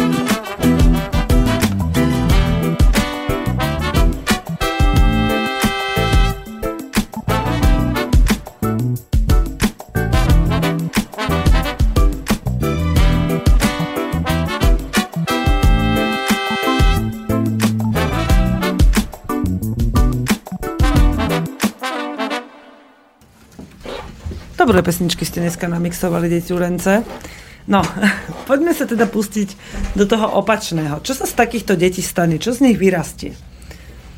Z takých, o ktorých sme sa bavili pred pesničkou. No, to presne ako Ičo povedal, že o, tie dievčatá si hľadajú otcov a tí chlapci si hľadajú mami. A potom vlastne presne, že nevedia byť v tom vzťahu akoby zarovno a byť si navzájom oporou. Čo s tým môžu urobiť? Keď už sú dospelí? Mhm. No, v prvom rade to musia nejako zistiť, že takto tu je, lebo vlastne akoby ten zdravý sexuálny život medzi matkou a synom byť nemôže, čiže je to len otázka času, kedy to vybuchne v tom sexe, v tých vzťahoch. A kedy zistia, že vlastne tam niečo chýba a to je vlastne odrazom toho. A keď to vlastne človek zistí, že to tak má, tak iba potom začne pátrať. Ja chodia ku mne na terapie ľudia, aj muži, aj ženy, ktorí s tým robia a vlastne akoby idú do toho detstva a je to veľmi zaujímavé, čo, sa tam deje. Ono vlastne to funguje tak, že tie matky za, za tie deti, za tie cery a za tých synov všetko riešia. Oni sú vlastne tí rodičia, ktorí chodia a podkladajú tie vankušiky, dieťa sa naučí chodiť a všetko v byte hranaté olepíme a neviem aké pavúky a všetko možno len, aby nespadlo Teraz, keď má niečo robiť, tak ho celé dáme do tých všetkých igelitov, keď má niečím malovať. Hej. Proste neustále všade prispôsobujeme tie podmienky, len aby neprežilo nejakú negatívnu emociu. Má ísť do škôlky, tak proste to odkladáme veľmi dlho. keď by malo proste zažiť nejaký konflikt s nejakými inými deťmi, tak to zachraňujeme a oni dojmu tú hračku. Proste zo všetkých strán a síl sa snažíme to dieťa uchrániť pred akýmkoľvek pred akokoľvek emocionálnou bolesťou alebo fyzickou, ale tým zabraňujeme, aby to dieťa zažilo tie skúšky, ktoré vlastne mu život pri, predkladá pod nohy a tým pádom sa to dieťa nemôže spojiť so svojou silou. Mm-hmm. Nemôže zistiť, čo vie, čo nevie, čo je chyba, čo nie je chyba. A potom prídu ku mne dievčata, ktoré mm, sú dospelé, sú krásne, sú, vyzerajú na vonok sebavedomo, ale vôbec nevedia, kto sú, čo chcú, nevedia sa rozhodovať, boja sa robiť chyby, nevedia, čo je správne, lebo v kuse za nich rozhodovali tí rodičia. Oni teraz nevedia na základe čo, kým im niekto iný nepovie, ona nevie, čo si má vybrať. A čo to si vlastne má myslieť. neodstráni, tak bude zaciklovaná v tých chybných Áno, áno. A vlastne tie ženy alebo tí dospelí, o, tí malí dospelí sa učia robiť chyby. Úplne musia začať ako dole tam v tom detstve a musia si dopriať sa, ako nabrať tú odvahu, začať sa rozhodovať a hlavne začať niečo robiť. Vystrčiť z toho sa z toho pohodlia. Lebo tí ľudia necestujú, tí ľudia neriskujú, tí ľudia nemôžu mať deti, kým nemám hypotéku, kým nemám neviem čo. Hej. Strašne veľa vecí nemôžu na základe tých strachov, mm-hmm. ktoré im rodičia do nich vložili. Čiže oni ako keby si berú naspäť tú svoju silu tým, že prichádza akoby druhá puberta, alebo častokrát sa musia vrátiť ešte dole do detstva a, do, a vlastne zažiť si to detstvo. Mm-hmm. Môžem sa opýtať Ičo teraz? Uh-huh. Ičo, ty, teba ne, ako ťa vychovávali rodičia? Cítiš ty na sebe nejakú takúto, taký blok, taký strach alebo krivdu v podstate? Uh, moji rodičia ma vychovávali najlepšie ako vedeli. to robíme všetci rodičia. Krivdu necítim žiadnu. Moje detstvo vnímam ako jednu veľkú šťastnú bublinu. A čo mi je také podozrivé, že že v regresnej terapii ja som nevedel sa nikdy zachytiť nejakého konkrétneho bodu až po dlhom, dlhom. Dneska mi je jasné, že tie veci, ktoré prebiehali napríklad medzi mňou a otcom, tie veci ohľadne posúdenia a kritizovania, že to teraz vlastne máme naspäť ako na pekáči pri niektorých hádkach s Maťou, a že veľa tých vecí nie je o skutočnom riešení problému, ale o tom, že mňa sa niečo dotkne a úplne sa zosypem ako domček z karát a proste neviem, tým pádom už tam nie som. Z toho sa zase zosype Maťa, alebo tam nemá chlapa. Takže tie veci ťa dobehnú, či chceš, či nechceš. A je to proste tak, tie mm, veci, ktoré nám ukazuje tí múdri ľudia, ako je Karimov a všetci tí ostatní, nie len na radi s deťmi, ale celkovo v živote. To nie je teraz, že sme vymysleli nejakú chorobu. My tým žijeme dlhé generácie. Muži nie sú muži, ženy niektoré nie sú ženy, lebo nemôžu byť ženy. Proste, keď je to raz tak, že detstvo má byť detstvo, puberta má byť puberta a potom môže prísť dospelosť, keď toto neprebehne, čo nám ukazuje teraz mnoho zdrojov, sa stačí pozrieť na seba na kohokoľvek iného, keď to proste neprebehne, tak ťa to dobehne. Dobehne ťa to v 30 v 35 v 40 a možno nikto to aj nestihne mm-hmm. za život. Hej? Ale to sú tie veci, že v detstve nedovolíme byť deťom deťmi. Tým malým chlapčekom, aby vyvádzali, aby, sa, aby si zažili tie pády, aby mohli zažiť to, že sa niekde boja, alebo že niekde plačú, alebo že ich niekto zbije, alebo že oni niekoho zbijú. My im to proste maximálne im to zosekávame tým pádom nie sú deťmi. No a to je potom ten spomínaný horší prípad, že malé deti spravíme, že sú dospelé napríklad ako kvázi milenky, ako cery. Že zrazu ona je v pozícii nie dieťaťa, ale niekde vyššie. Čiže zase neprejde si detstvo. Takže to je také, že sám na sebe vidím to, že som si neprešiel pubertu. A ja som bol ten dobrý, dobrý chlapček. Mňa mohli hoci kde pustiť, nič také extra som nespravil, ako také bežné veci, že niekde sa opijeme alebo niečo. To sú ako bežné veci, ale nemal som nejaký taký extra vzdor voči rodičom. Týmto som si neprešiel, hej. Takže tá puberta ma okolo 33 chytila a i keď som si to vtedy neuvedomal, samozrejme vtedy to vidíš úplne jasne v tej 33 Zrazu bolo treba podnikať, bolo treba mať veľké auto, úvery, debiliny, hej. Čiže všetky tie hranice prekračovať, takže puberta ma dobehla. Mm-hmm. Takže tak. je to asi tak, že keď si to neprejdeš, proste to neodžubeš.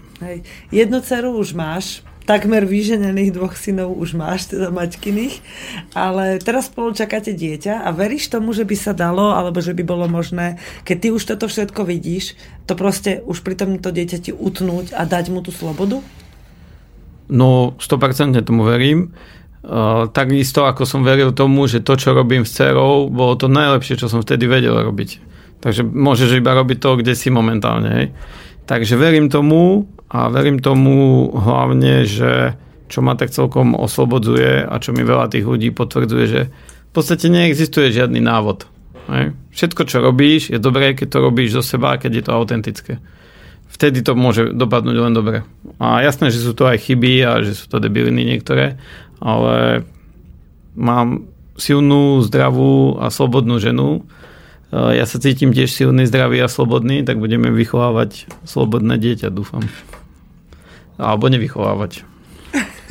Radšej nevychovávať. Iba udržiavať pri živote a mať ho rád, nie? No ja som zvedavá, ako to bude, lebo teraz, o, keď v podstate vychovávame spolu našich, teda mojich dvoch synov, tak tým, že to nie sú ičové deti, tak on vidí, kedy ja robím tie, tie materské chyby. Že my najlepšie vidíme na tých druhých, kedy uh, si tam riešia niečo svoje a je to naozaj mimo, kedy vlastne tie deti sputávajú alebo riešia proste niečo, čo tým deťom nepatrí. Mm-hmm. A keďže jeho sa to netýka, nie je v tom ponorený, tak mi to vie veľmi pekne zrkadliť. Buď zasiahne a vlastne vylieči tú situáciu tým, že on to spraví, keď ja to neviem čisto, alebo mi to ukáže. No ale vlastne toto dieťatko bude naš, nás oboch. Tak som zvedáva, že keď ja jemu budem zrkadliť a hovoriť, že čo, to, čo robíš teraz, alebo on mi povie, že to čo robíš, že bude to úplne nová situácia, takže som zvedáva, ako sa budeme vedieť držať v tej pravde. Tak môžete pozorovať potom svoje okolie a pýtať si od nich námet, námety na ich na vlastné názory. No my tam máme vidieť. Terezu a no, Aleša. No, to, ja sa na to spolieham, že oni nám hneď ako povedia tú krutú pravdu, tak to robia aj s mojimi deťmi. Ako chcem povedať ešte, keď sme mali prestávku, teraz pesničkovú, tak ma napadlo, že, uh, že keď som začala dostávať tieto informácie, od Pera, od Balinta, od Karimova a vlastne toto všetko, čo prichádza o tom sputávaní detí, tak som mala ako keby v sebe takú zálohu, že čo nestihnem spraviť, tak zachráni škola.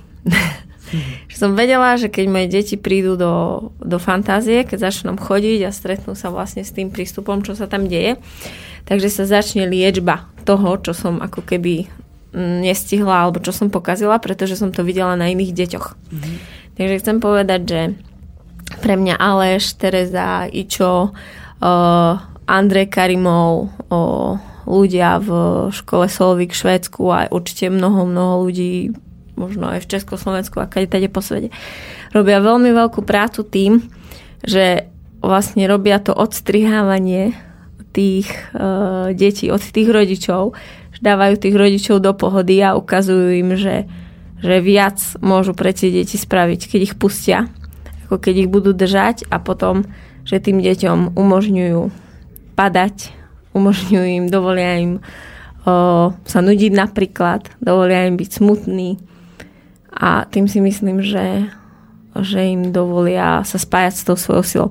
Ja ako nechcem byť, ako, ako to povedať, nechcem nič nálepkovať, ale veľmi mám takú potrebu to vysloviť sama pre seba, a možno pre túto skupinku poslucháčov dneska, že ja začínam mať pocit z našej školy, z fantázie, že, že je to škola, ktorá pracuje s mužskou a so ženskou silou.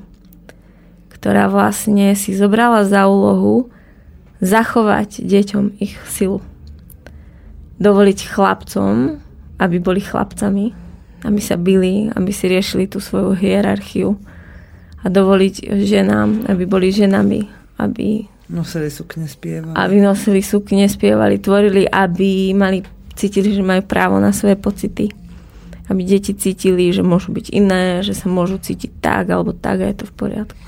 Veľmi často som počúvala od ľudí, ktorí navštívili fantáziu, či už kvôli festivalu, alebo sa uchádzali o možnosť byť domácimi vzdelávačmi, že je im je ľúto, že v ich mestách nie je pobočka fantázie a je škoda, že naozaj to nemá kto robiť, aby ste to porozťahovali, aj keď dneska to nie je relácia o fantázii. Ale jedna vec ma na tom zaujala. Ty si hovorila o tom, že uh, dáva škola možnosť deťom, aby boli sami sebou, aby sa odputali od svojich rodičov. A mňa raz napadla ešte pár mesiacov dozadu taká myšlienka, že vlastne dieťa, ktoré chodí do fantázie, po istom čase začne svojho rodiča vidieť ako totálneho idiota či chce, či nechce, tak pochopí, že jeho rodič je totálne zablokovaný, zašpinený, e, zničený systémom, zničený proste človek a že to dieťa zbadá, že ako vôbec e, videla som to tam totiž, prepaž, na jednej mamičke, ešte to musím tak porovnať, nechcem teda rozoberať rodičov detí zo školy, že e, ten syn, keď sa na ňu pozeral, tak si hovoril, že a toto je čo? Nepovedal, že aha, mami. Považovali ju za úplný odpad že v jednej chvíli pochopilo to dieťa, až na to, že teda s ním veľmi hralo to ego, lebo už bol starší a už to v ňom bolo naočkované, že ten rodič je totálny slaboch, ktorý nič pre neho dobre neurobil za ten čas, čo žije, Jediné, čo pre neho spravil, že ho dal do tej školy, kde sa naozaj stal sám sebou. Nebojíš sa ty toho, že vtedy tvoje, rodi- tvoje deti uzrú, keď prídu do školy a zbadajú, čo sa v nich vlastne dialo a čo si ty zablokovala, že, že pochopia, že vlastne si ten slabý jedinec, ktorý ešte musí tie chyby odstraňovať? No, ja napríklad túto skúsenosť nemám, ale verím, že sa to môže stať. Môže sa stať, že nejaké dieťa takto bude vnímať svojho rodiča. Zažila som aj úplne iné situácie, kde to bolo inak, kde práve, že sa tie vzťahy s tými rodičmi skrz tú slobodu, ktoré to dieťa dostalo, úplne prehlbili, lebo to dieťa zrazu dostalo to, čo potrebuje, mohlo sa v tom svojom uvoľniť. Čo vidím ako úžasné je, že Teresa začala robiť servis rodičov.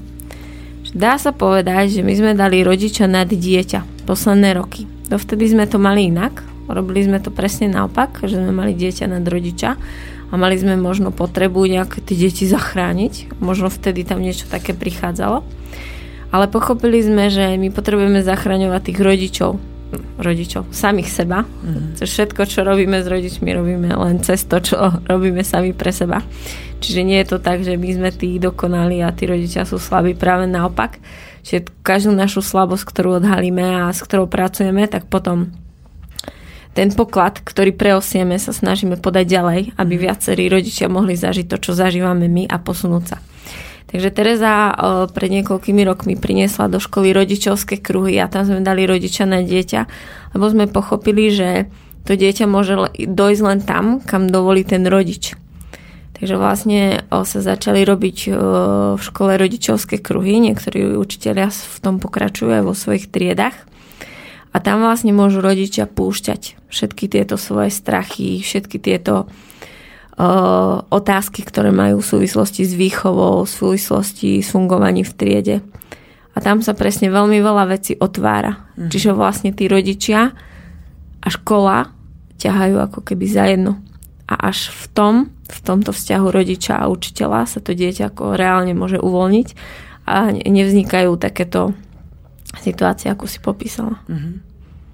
Hej, tak to je super, lebo vlastne tým pádom, e, ako hovoril dnes Ičo, že človek sa dostane len, robí len s tým, čo kde v tej chvíli je, v podstate, tak ten rodič môže byť vami takto posúvaný. Ale toto je relácia o, o sexualite, o intimite a dnes teda chcem ešte k tomu uh, dospieť, že uh, aby sme teda mohli po tej desiatej hodine jednoduchšie mužom, ženám, ktorí počúvajú dnes túto reláciu, priblížiť, že Celý čas sme sa rozprávali o tom, ako, sa, ako si ženy robia zo svojich synov, svojich milencov, ako si muži robia zo svojich e, e, dcer milenky, ale len v takom tom e, takzvané platonickom kontakte. Ale čo keď napríklad dieťa je v rodine, kde to teda tak, takýmto spôsobom nefunguje, alebo povedzme sa dostane z takej rodiny rozpadom manželstva do nového vzťahu, tak ako to máte vy dvaja, že ste sa opustili bývalé manželstva a ste spolu. A je tam, uh, konfrontuje sa so sexualitou svojich rodičov. Keď napríklad Ičova dcéra vidí, ako je to doma s matkou a potom to vidí medzi vami dvomi, alebo tvoje deti, Maťa. Ako to vlastne vnímate vy a ako to vnímajú tie deti podľa vás? Podľa mňa je dôležité, že deti niekde vôbec zažijú zdravý model vzťahu. Zažijú zdravú komunikáciu medzi mužom a ženou, vidia nejaké dotyky, vidia, že o, tam niečo prúdi. A akoby jedno, kde to zažijú, ale je hlavné, že to zažijú. Pretože deti alebo my ľudia dokážeme v svojom živote akoby naplniť len to, čo veríme, že je možné. Čiže tie modely a vzorce veľmi fungujú. Častokrát ženy v terapii poviem, že, že nájdi silnú ženu v svojom živote alebo v minulosti, uh, že ako to vlastne vyzerá, hej, lebo veľa žen nevie, ako, ako má byť ženou, hej, mm-hmm. mala len tie modely utrápené, neviem aké ženy. A tá žena nevie, vôbec nevie ani z prítomnosti, ani minulosti vyloviť model ženy, za ktorou by šla, že takto má vyzerať zdravá žena. Veľmi veľa ľudí povie, že nevie nájsť model páru, ktorý je podľa neho zdravý a no, že hej. toto by som chcel žiť a za tým to môžem ísť. Čiže pre mňa je dôležité, že moje deti zažijú model vzťahu a že to budú vedieť ešte posunúť ďalej. Mhm. I čo? Áno. Chlap prehovoril. Vysvetlil si No, na začiatku, že budeš za e, jednoduchšieho. Tiež si myslím, že je dôležité, aby to videli niekde a zažili. Ani nemusia vidieť, ale zažiť. A mnoho ľudí, či už pri matinných terapiách alebo niekde inde, hovorí o tom, že u nás doma to, keď som vyrastol, bolo takto a takto. Ale mám pekné spomienky na moju tetu, kde som bol dvakrát za mesiac alebo raz za mesiac a zdá sa, že ten človek, ako u neho to funguje, že si i napriek tomu, že doma nič nefungovalo, takže si tie modely niekde načítal, to dieťa. Takže uh, jasné, že keď uh, dieťa zažije rozchod svojich biologických rodičov, tak to zo žiadneho hľadiska nemôže byť pre ňoho akože nejaké pozitívum, že by v tej chvíli pocítilo niečo, že toto je to dobré. Môže pocítiť úľavu u jedného z rodičov, môže pocítiť to, že e, jeden alebo obidvoja začnú byť zrazu šťastní alebo šťastnejší a tomu bude robiť dobre ale e, z tohto modelu sa už dá výsť len tak, že bude mať teda ten párny počet rodičov, to je ten ideálny prípad, a že bude vidieť jeden typ vzťahu, druhý typ vzťahu a bude vidieť, že takto môže fungovať žena a muž, takto môže fungovať žena a muž.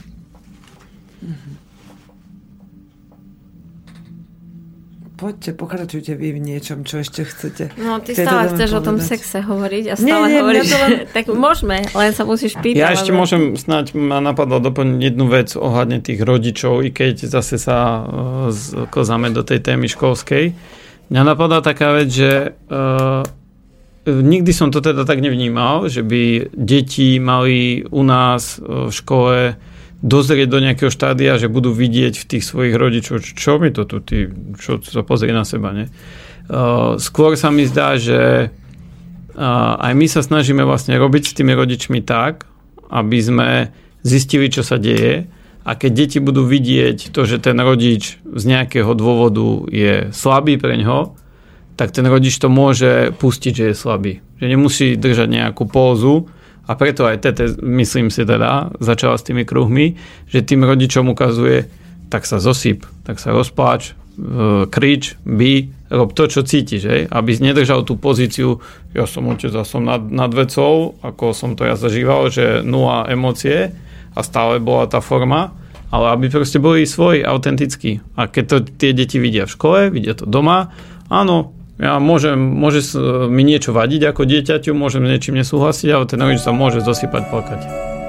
To si mi Počkajte, ako pod sa- Prečo sa mi to pustilo? Ja to neviem vypnúť. Pomoc, Ičo, poď sem. Celkom sa to tam hodí. Ale jak sa to mohlo pustiť? Som chcela niečo otvoriť a poď mi to vypnúť. Pozri. Tuto to ide. Ja to neviem vypnúť. Aha, tuto. Dobre. Vy- Vyhráva nám tu štartovacia muzika. Prepáč, že som ťa prerušila, som strašne rada. Nie, pohode, asi to tak malo byť. Hej. Takže k tej jebačke, čiže sme tak... Nie, ja som chcela ešte k tomu sexu, že, e, že kde to vlastne odchádza. Lebo vlastne žena, ktorá to má všetko tam vyčistené, ktorá vlastne už tam nemá tie bolesti, tie rodové všetky potraty, znásilnenia, odmietnutia, seba popretia, že keď dala mužom, keď im nechcela dať. A toto všetko vlastne žena tam dole nosí a potom sa stretne s mužom a Aleš to tak pekne povedal, že na začiatku v tých vzťahov je vždy otvorený ten kanál na sex. Hej? Že vždy, keď si na začiatku vzťahu, nemusíš sa vôbec snažiť, nemusí tam byť žiadne naladenie, ale proste keď tam je tá iskra, tak proste tá sexualita jede. Ale vždy po nejakom čase, keď už tí dvaja začnú spolu žiť, začnú sa zákonite vyplavovať tie programy, tie bloky, všetky, čo obidvaja majú v tej sexualite uložené. A potom prichádza tá práca na tom celom a potom odchádza tá chud na sex. Tam vlastne žena, ktorá s tým pracuje, ktorá si vlastne čistí a dáva preč tie jednak rodové záležitosti a bolesti, ktoré tam má uložené a jednak tie svoje, tak vlastne v tej sexualite akoby čistá. Nemusí sa s tým stretávať a vie s tým mužom a vie toho muža ako keby priviesť do toho iného sveta, tej sexuality, kde to všetko, tie všetky polohy, vône, ja neviem, pomôcky sexuálne alebo spodné pravdo, to všetko tam môže byť, ale samo to tam prichádza bez toho, aby sa tí dvaja nejako extra museli snažiť. No a jeden vlastne aj z dôvodov, prečo vlastne, lebo častokrát chodia ženy, ktoré povedia, že z, vždy keď mám partnera, na začiatku je to perfektné, je tam obrovská príťažlivosť a po nejakom čase to úplne ochladne a prestávajú ten muž zrušovať. To je asi taký najbežnejší model. Áno, a že, a, a že vlastne to má s viacerými partnermi. A jedna z vecí je to, je to preto, lebo to sú presne tie dievčatá, ktoré ktoré sú od, boli odpojené tými rodičmi sami od seba, ktoré vlastne sa nevedia rozhodovať, nevedia, čo chcú v tom živote. Sú akoby necitlivé sami k sebe. Nevnímajú svoje pocity, riadia sa na základe toho, že mala by som, toto sa patrí, toto sa nepatrí, toto mi poradili. Tým, že nie sú citlivé k sebe, tak nie sú citlivé ani na toho partnera. Čiže vlastne ten prvý moment, čo oni môžu spraviť, je začať s tou citlivosťou a vnímavosťou k sebe. Že to častokrát vôbec nie je o tom mužovi. Ale o tej sebaláske, o tej pozornosti žena Aj. sama sebe. Dobre, ako to u tých žien, ktoré sú úplne mimo a vôbec tú sebalásku nevnímajú ako niečo potrebné, ale práve naopak sú, je do nich stále vštepované výchovou a vôbec všetkými tými systémovými nastaveniami, že to nie je správne, že človek by mal v prvom rade mysleť na ostatných. Ako to u nich naštartovať? Keď ani netušia, ale chcú. Že nejaký zmeniť. muž by to cítil u svojej ženy a že chcel Áno, by... jasné, že to hlavne v tom partnerstve to je cítiť, že no. on vidí, že a, a že toto není... Dostať po papuli. Nás... Nič iné nepomôže, iba keď jeden z partnerov spí, tak potrebuje od toho druhého dostať po papuli a niekedy to môže byť naozaj vyhrážanie sa nejakým rozchodom len to je problém, že my už o, také súrne opatrenia robíme už keď je pozde. My už ich postrašíme až vtedy, keď už tá láska odíde a už je to naozaj realita rozchodu, až nie je cesta späť. Ale keby sme boli odvážni a nebáli sa, že prídeme o to naše bezpečie a že riskujeme, že sa ten vzťah rozpadne, tak by sme dokázali uh, robiť takéto nebezpečné chodenie po lanne, čo je pre mňa, že možno sa rozídeme robiť skôr v čase, keď tam ešte tá láska je a kedy sa ten jeden z partnerov ešte môže prebrať a začať hľadať, že prečo spím. Takýchto partnerstiev roz, zamýšľala som sa nad tým, že ako si to hovorila, že prečo spím a vlastne celé to, že ako to ten jeden partner voči druhému vníma. Takýchto partnerstiev je strašne veľa. čo ti tam hučí? To neučí mne, to, to učí tam technika, to s tým my nič neurobíme. Oni si to tak chladí, vieš, ja, občas si to naskočí. Takže si posluchači vypočujú všetko, čo sa deje v našom štúdiu. Dnes si tak spomenula uh, jednu ženu z tvojho blízkeho okolia, uh, ktorá musela zažiť niečo drastické, ako si ty povedal, že už je neskoro, aby vlastne sa znova nakopla, aby znova dokázala žiť, ale už teraz, tento raz naplno. Môžeš o tom povedať niečo bližšie? Mm, čo myslíš moju mamu? Uh-huh. Aha, drasticky. Trošku inak som to ja vnímala, ale presne, že moja mama ju vidím ako typ tej balintovskej ženy. Vlastne Patrik Balint hovorí, že žena, ktorá po 40 alebo po 50 ktorá ostáva v role matky, tak e, vlastne e, prestáva byť príťažlivou pre svojho muža a že muži vtedy buď ochorejú alebo sa stanú závislí na niečom. Lebo nemajú doma ženu, ale majú nejakú babičku iba, ktorá vlastne chodí každú sobotu umývať okná a nosiť banány svojim deťom. A žije vlastne len pre nich a pre domácnosť, tak tam ten muž prestáva ako keby cítiť nejakú vášeň a nejaký zmysel ešte v tom vzťahu. Kdežto o, žena, ktorá vlastne ostáva ženou, vie, že vypustíte deti z hniezda svoje a samozrejme, keď treba, pomôže s tými o, vnúčatami, ale dá na prvom mieste seba. On ju popisuje, že je to žena, ktorá má ten veľký široký klobúk, dlhé šaty a v jednej ruke má Martiny, hej? že je to vlastne žena, ktorá sa venuje sebe. Si dopriava. Áno, ktorá vlastne si začína užívať tú svoju ženskosť a tú svoju zrelosť.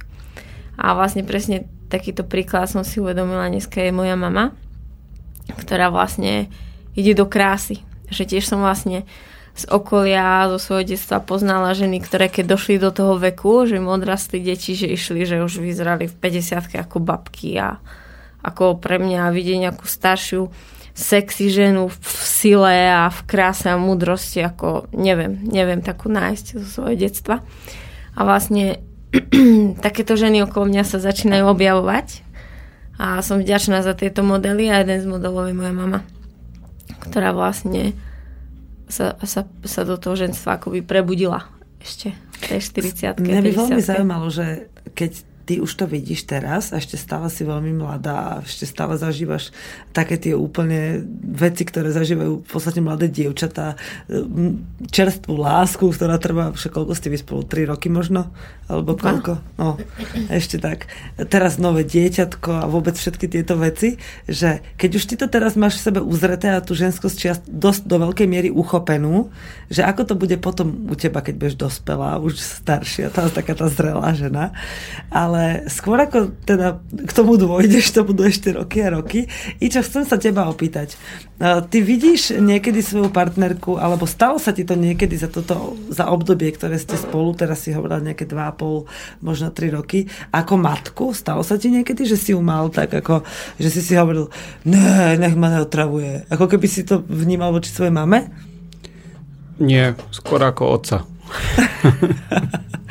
Skrátka mal to Nie, no tak jasné, že veľakrát uh, keď e, dojde k nejakej hádke alebo k niečomu a na mňa sa teraz vyvalí, že ja som ten najhorší a jedno, čo spravíme, tak to bude na chuja, tak uh, to nie je to, že ten partner teraz hovorí uh, niečo, aby ti ubližil, ale iba, že v tebe sa spúšťa niečo, že ťa to dáva úplne dole a nevieš ho počúvať a to je samozrejme to, čo je z detstva.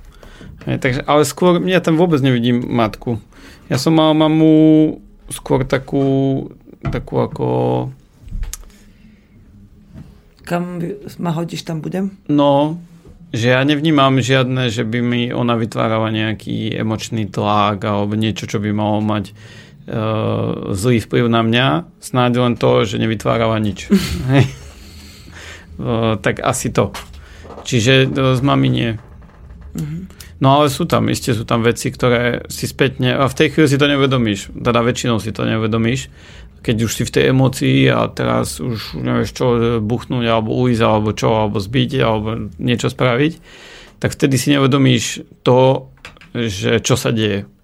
Ale je dobré, že si to môžeš uvedomiť potom spätne a že sa dá potom s tým partnerom o tom porozprávať, že tak ako si to vnímal, ja som to vnímala inak, alebo ja som to vnímal inak, čo sa ti zapínalo, prečo to tak bolo. A je to mhm. naozaj ten problém, ktorý sme riešili, alebo to bolo niečo úplne iné. A s Mateou si to mal od začiatku tak, že si dokázal povedať, že pr- ako rovno je vedieť vysvetliť, ako keby s titulkami, že takto to bolo a takto som to mal? Nie, čo si, ja som to nevidel vôbec. Normálne sme sa hádali, a e, vo mne sa zapínali nejaké tie moje bločiky, dostával som sa do stavov a buď som išiel do toho najhoršieho, čo som vedel, čiže som bol ticho, čo je úplné mučenie pre ženu, ako ešte horšie, ako keď dáš facku alebo buchneš dverami alebo odídeš, proste to mučivé ticho, plné takých vyčitiek, také pichlavé, také, že ukazuješ, no, ty si krava a ja si myslím to svoje. Tak do toho som najčastejšie šiel, alebo alebo potom som sa zrútil. Akože som sa dostal do tej úlohy, úlohy obete. Že oh, no, teraz sa na mňa všetko nasype a aj toto je zlé, aj toto je zlé a každou ďalšou vetou je to ešte horšie Takže tak, ja som to vôbec nevidel a myslím si, že to nikto nevidí, pokiaľ to nechce vidieť a nepracuje na sebe a niekto mu s tým ešte nepomôže, to je úplne ten ideálny prípad.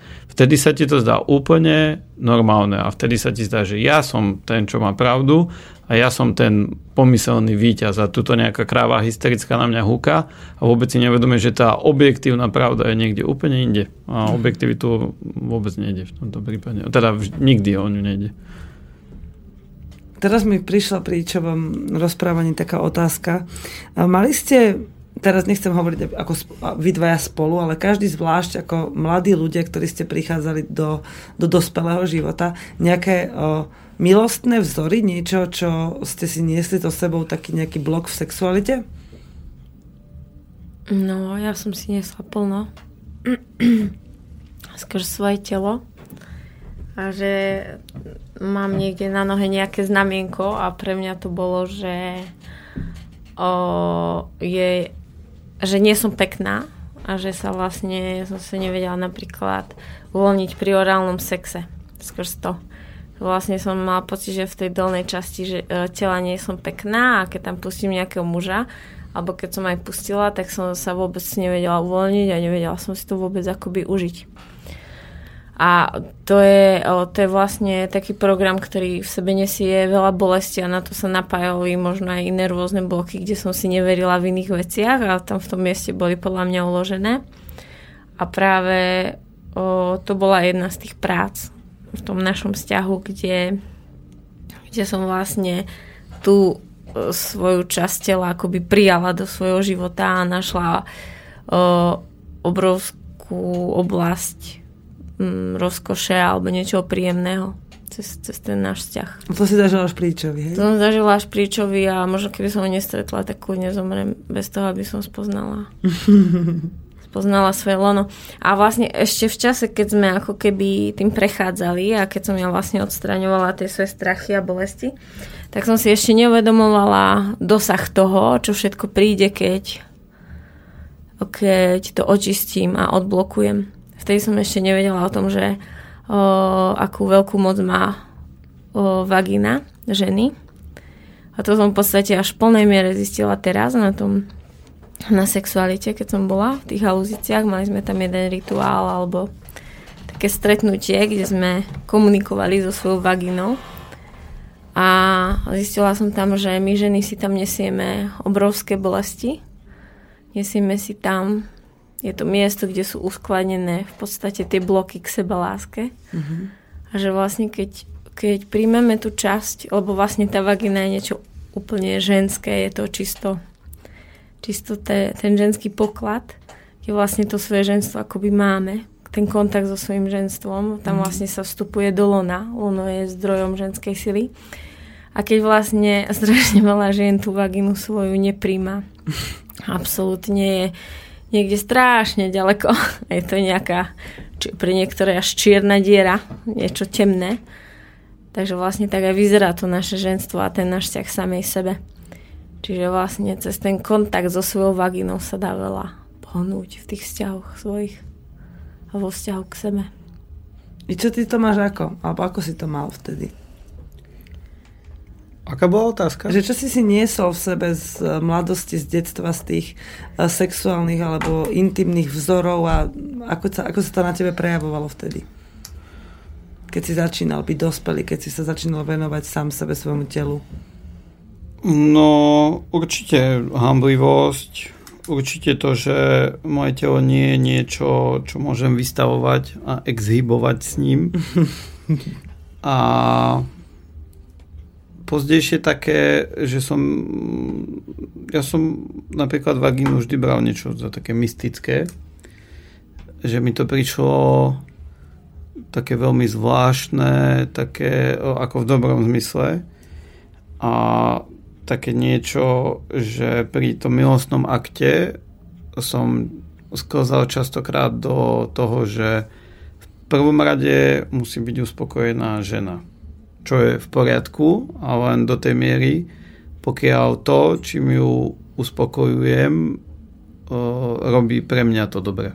Mm-hmm. Že sa ne, nedostanem do také pozície, že o, teraz musím byť ten správny milenec a najlepší, lebo sa musí 4 krát spraviť a potom môžem ja niečo. Ale že až o, pozde po 30 som sa dokázal v tom uvoľniť, takže som nemyslel na niečo také. Že proste nejde... no, že nejde o to, aby ona mohla kamarátkam povedať, aký bol dobrý.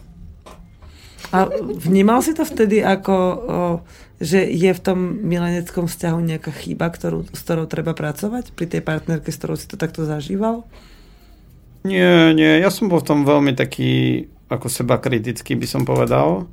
A nevnímal som nikdy to ako za nejakú chybu. Uh, myslím si, že som si prešiel všetkým tým, čo ako si uh, muž má prejsť. Začal som pozde. Uh, v koľko tých rokoch si prišiel o panictvo? Jo, ja už som mal skoro 18. to si ešte dobrý. Sme mali takú dobrú školu chlapčenskú, že sme sa hrali s loptičkami a tak sme sa zabávali chlapci medzi sebou a Tak ono to není tou školou, lebo poznám eh, chlapcov z chlapčenských škôl, čo začínali v 14 a chlapcov zo zmiešaných škôl, ktorí začínali v 23. Mm. Takže je to tak všelijak. Máte, ktorú pesničku si pustíme? Je tu ešte Jana Kiršner niečo, Jaromír Nohavica a Corben Dallas z tých tvojich mm. vybratých. Tak môžeš mi dať ten Corben Dallas. Dobre, ideme na to.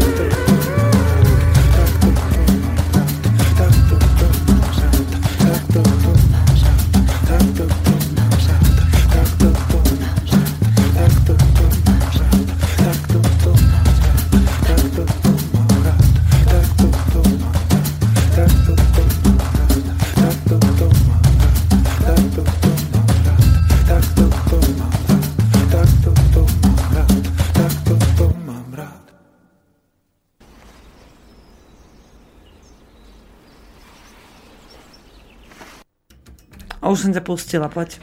No, že ja už viem, lebo tam bolo, že takto to mám rád, to končilo. Tak ja by som sa i čas pýtala, že ako to máš rád? teraz príde to ticho, o ktorom sme sa povedali, že by mohlo nastať. Hej, teraz môže prísť to ticho. Uh,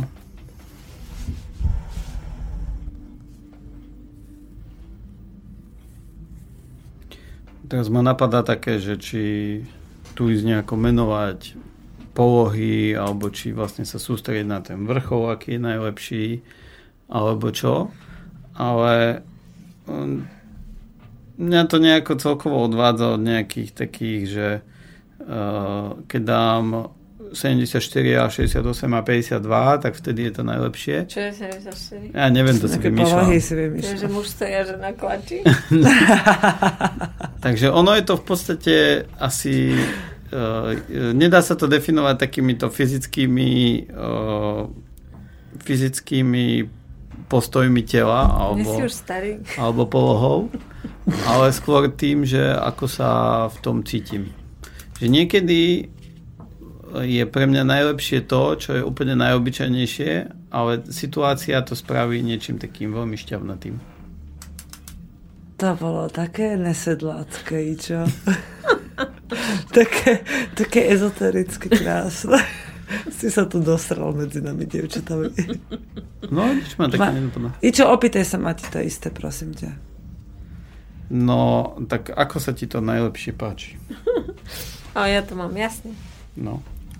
Ja to mám najradšej, keď to robíš ako keby som mala taký darček, taký balíček, že, že niečo tak pomaličky mi sa hráš už s tým oblečením, že tak zdvihneš tričko, tak pomaličky iba stiahneš iba do nejakej o, časti tie nohavice. Že ste pomaly rozoberali? Hej, že tak pomaličky vlastne ku mne pristupuje a už to je pre mňa veľmi zrušujúce. A celkovo, že o, mám rada aj tie milovania, ktoré prídu s takou veľkou vášňou, že sú také rýchle a už hneď to tam je. Ale milujem si to vychutnať, keď čo sa s tým tak hrá, keď tomu dá tak ten čas a keď, keď on má takú veľkú trpezlivosť, ja to až tak nemám, že keď ja vlastne sa venujem jemu, akoby v rámci nejakej predohry, tak ja chvíľu to vydržím, ale až keď vidím, že sme vzrušení obidvaja dosť, tak už ako už môžeme pokračovať. Ale čo má tu trpezlivo, že vidí, že ja som už úplne na hrane toho vzrušenia a on kľudne tam dá krátku nejakú pauzičku a ešte inak, a ešte inak to oni. A že ja už mám pocit, že už je to strašne dlho na tom vrchole a že už sa asi zblázním, ak uh, už nepríde dačo ďalej a že vlastne uh, sa mi to veľmi páči, že on má tam v tej rozkoši vie nechať tak dlho. Že vlastne som taký trpezlivý. A ty si to tak mal vždy? Alebo ťa to Maťa pri, primela k tomu, že ťa tam priviedla práve tá jej sexuálna energia? No, ja som sa to možno naučil v počiatkoch, ktoré možno, že trvali aj celkom dlho, keď som mal veľmi často skorú ejakuláciu, tak som musel vymýšľať nejaké divadielko, aby sa to celé predržilo, nie? A máš to, Maťa, hej. To sa jej nechcela vedieť, že? No, no pokračuj. No, Ale to... teraz to už robíš rád, so záujmom a baviť. Áno, áno, ve- veľmi. No dobre, ten tón nebol až tak celkom úplný, sa mi nezdal, ale nie dobre. Mati, povedz teraz, prosím ťa, aby posluchači boli uspokojení. Má i čo skorú ejakuláciu, alebo to teda vydrží, koľko ty potrebuješ? No práve, že ja nemám pocit, že by ju mal skoru. Teda pri mne nie. No to až u te- u teba to začalo. Tak už je starší, už sa troška naučil a už predsa len... Jak sa, no. Práve, že tieto kidy, čo v časopisoch som čítal, tiež nefungovali, že to ide vekom a nejde vekom. Mne sa to zlomilo, ani neviem prečo. A ako zni- naozaj z ničoho nič, dá sa povedať, že zrazu e, pri Mati e, som cítil, že teraz je dôležité, keď máš milenku, že nemôže sa spraviť za 15 sekúnd, alebo neviem koľko. uh-huh. A vôbec nič som nerobil z tých uh, techník, ktoré niektoré muži, niektorí muži možno ovládajú, že on sa spraví kedy chce, ako chce a proste Mhm. mm-hmm. povie si, že dve hodiny, tak dve hodiny.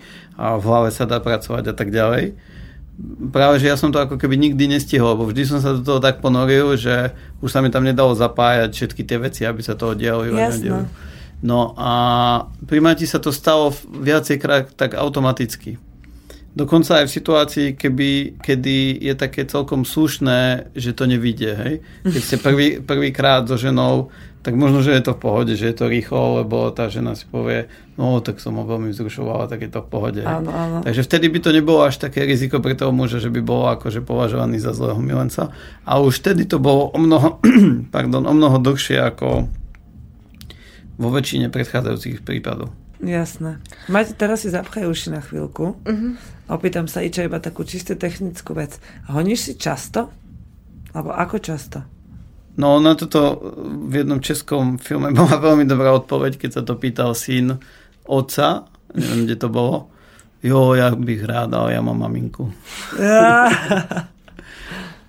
Dobre. Nie často. Tak... Už sa k tomu nestíham dostať. Hej, hej, hej. Dobrá odpoveď. Veľmi diplomatická. I čo?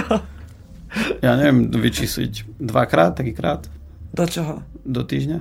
Dobre, to, to je slušné. To sa žena ani nemôže uraziť dokonca. Príjemné. No a pamätám si aj také, že sme sa rozprávali, že kedy naposledy a som si nevedel spomenúť, že týždeň, dva, tri. Máte, no akože za, za toto by som zajtra ráno uvarila puding alebo upiekla nejaký koláč dobrý. Alebo spravila veľmi dobrý steak. To je slušný chlapec. To sa mi páči. A ty, ako na to, ako si... Toto ma inak veľmi zaujíma, že taká otázka úplne mimo všetkého, ale hodí sa to k tomu honeniu. E, Stalo sa ti niekedy ako žene, že si sa cítila urazená, keď si sa dozvedela, že chlapi si napriek tomu, že majú dobrý sexuálny život, aj tak honia? No, pravdu povediac, som sa nad tým predtým nikdy nezamýšľala, možno až teraz v tom vzťahu s Ičom sme sa o tom možno párkrát bavili. A vždy dal diplomatickejšiu odpoveď ako teraz, alebo dal tú, ktorú dal na začiatku, takže vlastne som sa nikdy do toho akoby som sa nad tým nezamyslela, že čo to vlastne znamená, takže dneska možno budem rozmýšľať. Ježiš Maria. Niekedy to môže znamenať to, že ten muž sa pred sexom potrebuje pripraviť tak, aby to Áno. bol dlhý ten sex. Hej, ja to Ale- presne hovorím Joškovi. Joško to dokonca skoro vôbec nerobí. Eva istý čas a som mu povedala, pekne s tým začneš, lebo ti to urobím ja. Len preto, aby som to mala lepšie ako to. Akože, fakt to je veľmi dobré, pomáha chlapom. Okay. Nemusíš sa na to hnevať vôbec. Môžem byť za to vďačná. Hej, hej. No ale musím povedať, to je také vlastne tajomstvo, že mne sa to raz stalo tak s tebou, že, a to ešte sme spolu nežili, že vravím si, že musím to spraviť predtým, než tam prídem celý nadržaný, keď už niekdy sa trepem za Milenkou a ukončí sa to za 5 sekúnd. To A vtedy to vlastne ako keby potom vôbec nechcelo prísť. A ja som vymýšľal už kadejaké predohry a to z toho vznikajú potom tie fámy, že ako ho baví tá predohra tak dlho. To, to je krásne, ako sa, to, ako sa to odhaluje. Ja to zbožňujem. To v tomto konkrétnom prípade to tak bolo tiež. Dobre. Som to prehnal. No. Ešte mám otázku na obidvoch a teraz skúste odpovedať aspoň čiastočne úprimne a ja to budem na vás vidieť, keď nepoviete pravdu a to vás, z vás vyžmykam po relácii. Koľko ste mali sexuálnych partnerov v živote? O, to je také dôležité. No pre mňa hej. Zaujíma ma to. Urobí to určitý obraz o tom. Ja asi 8. Ja neviem.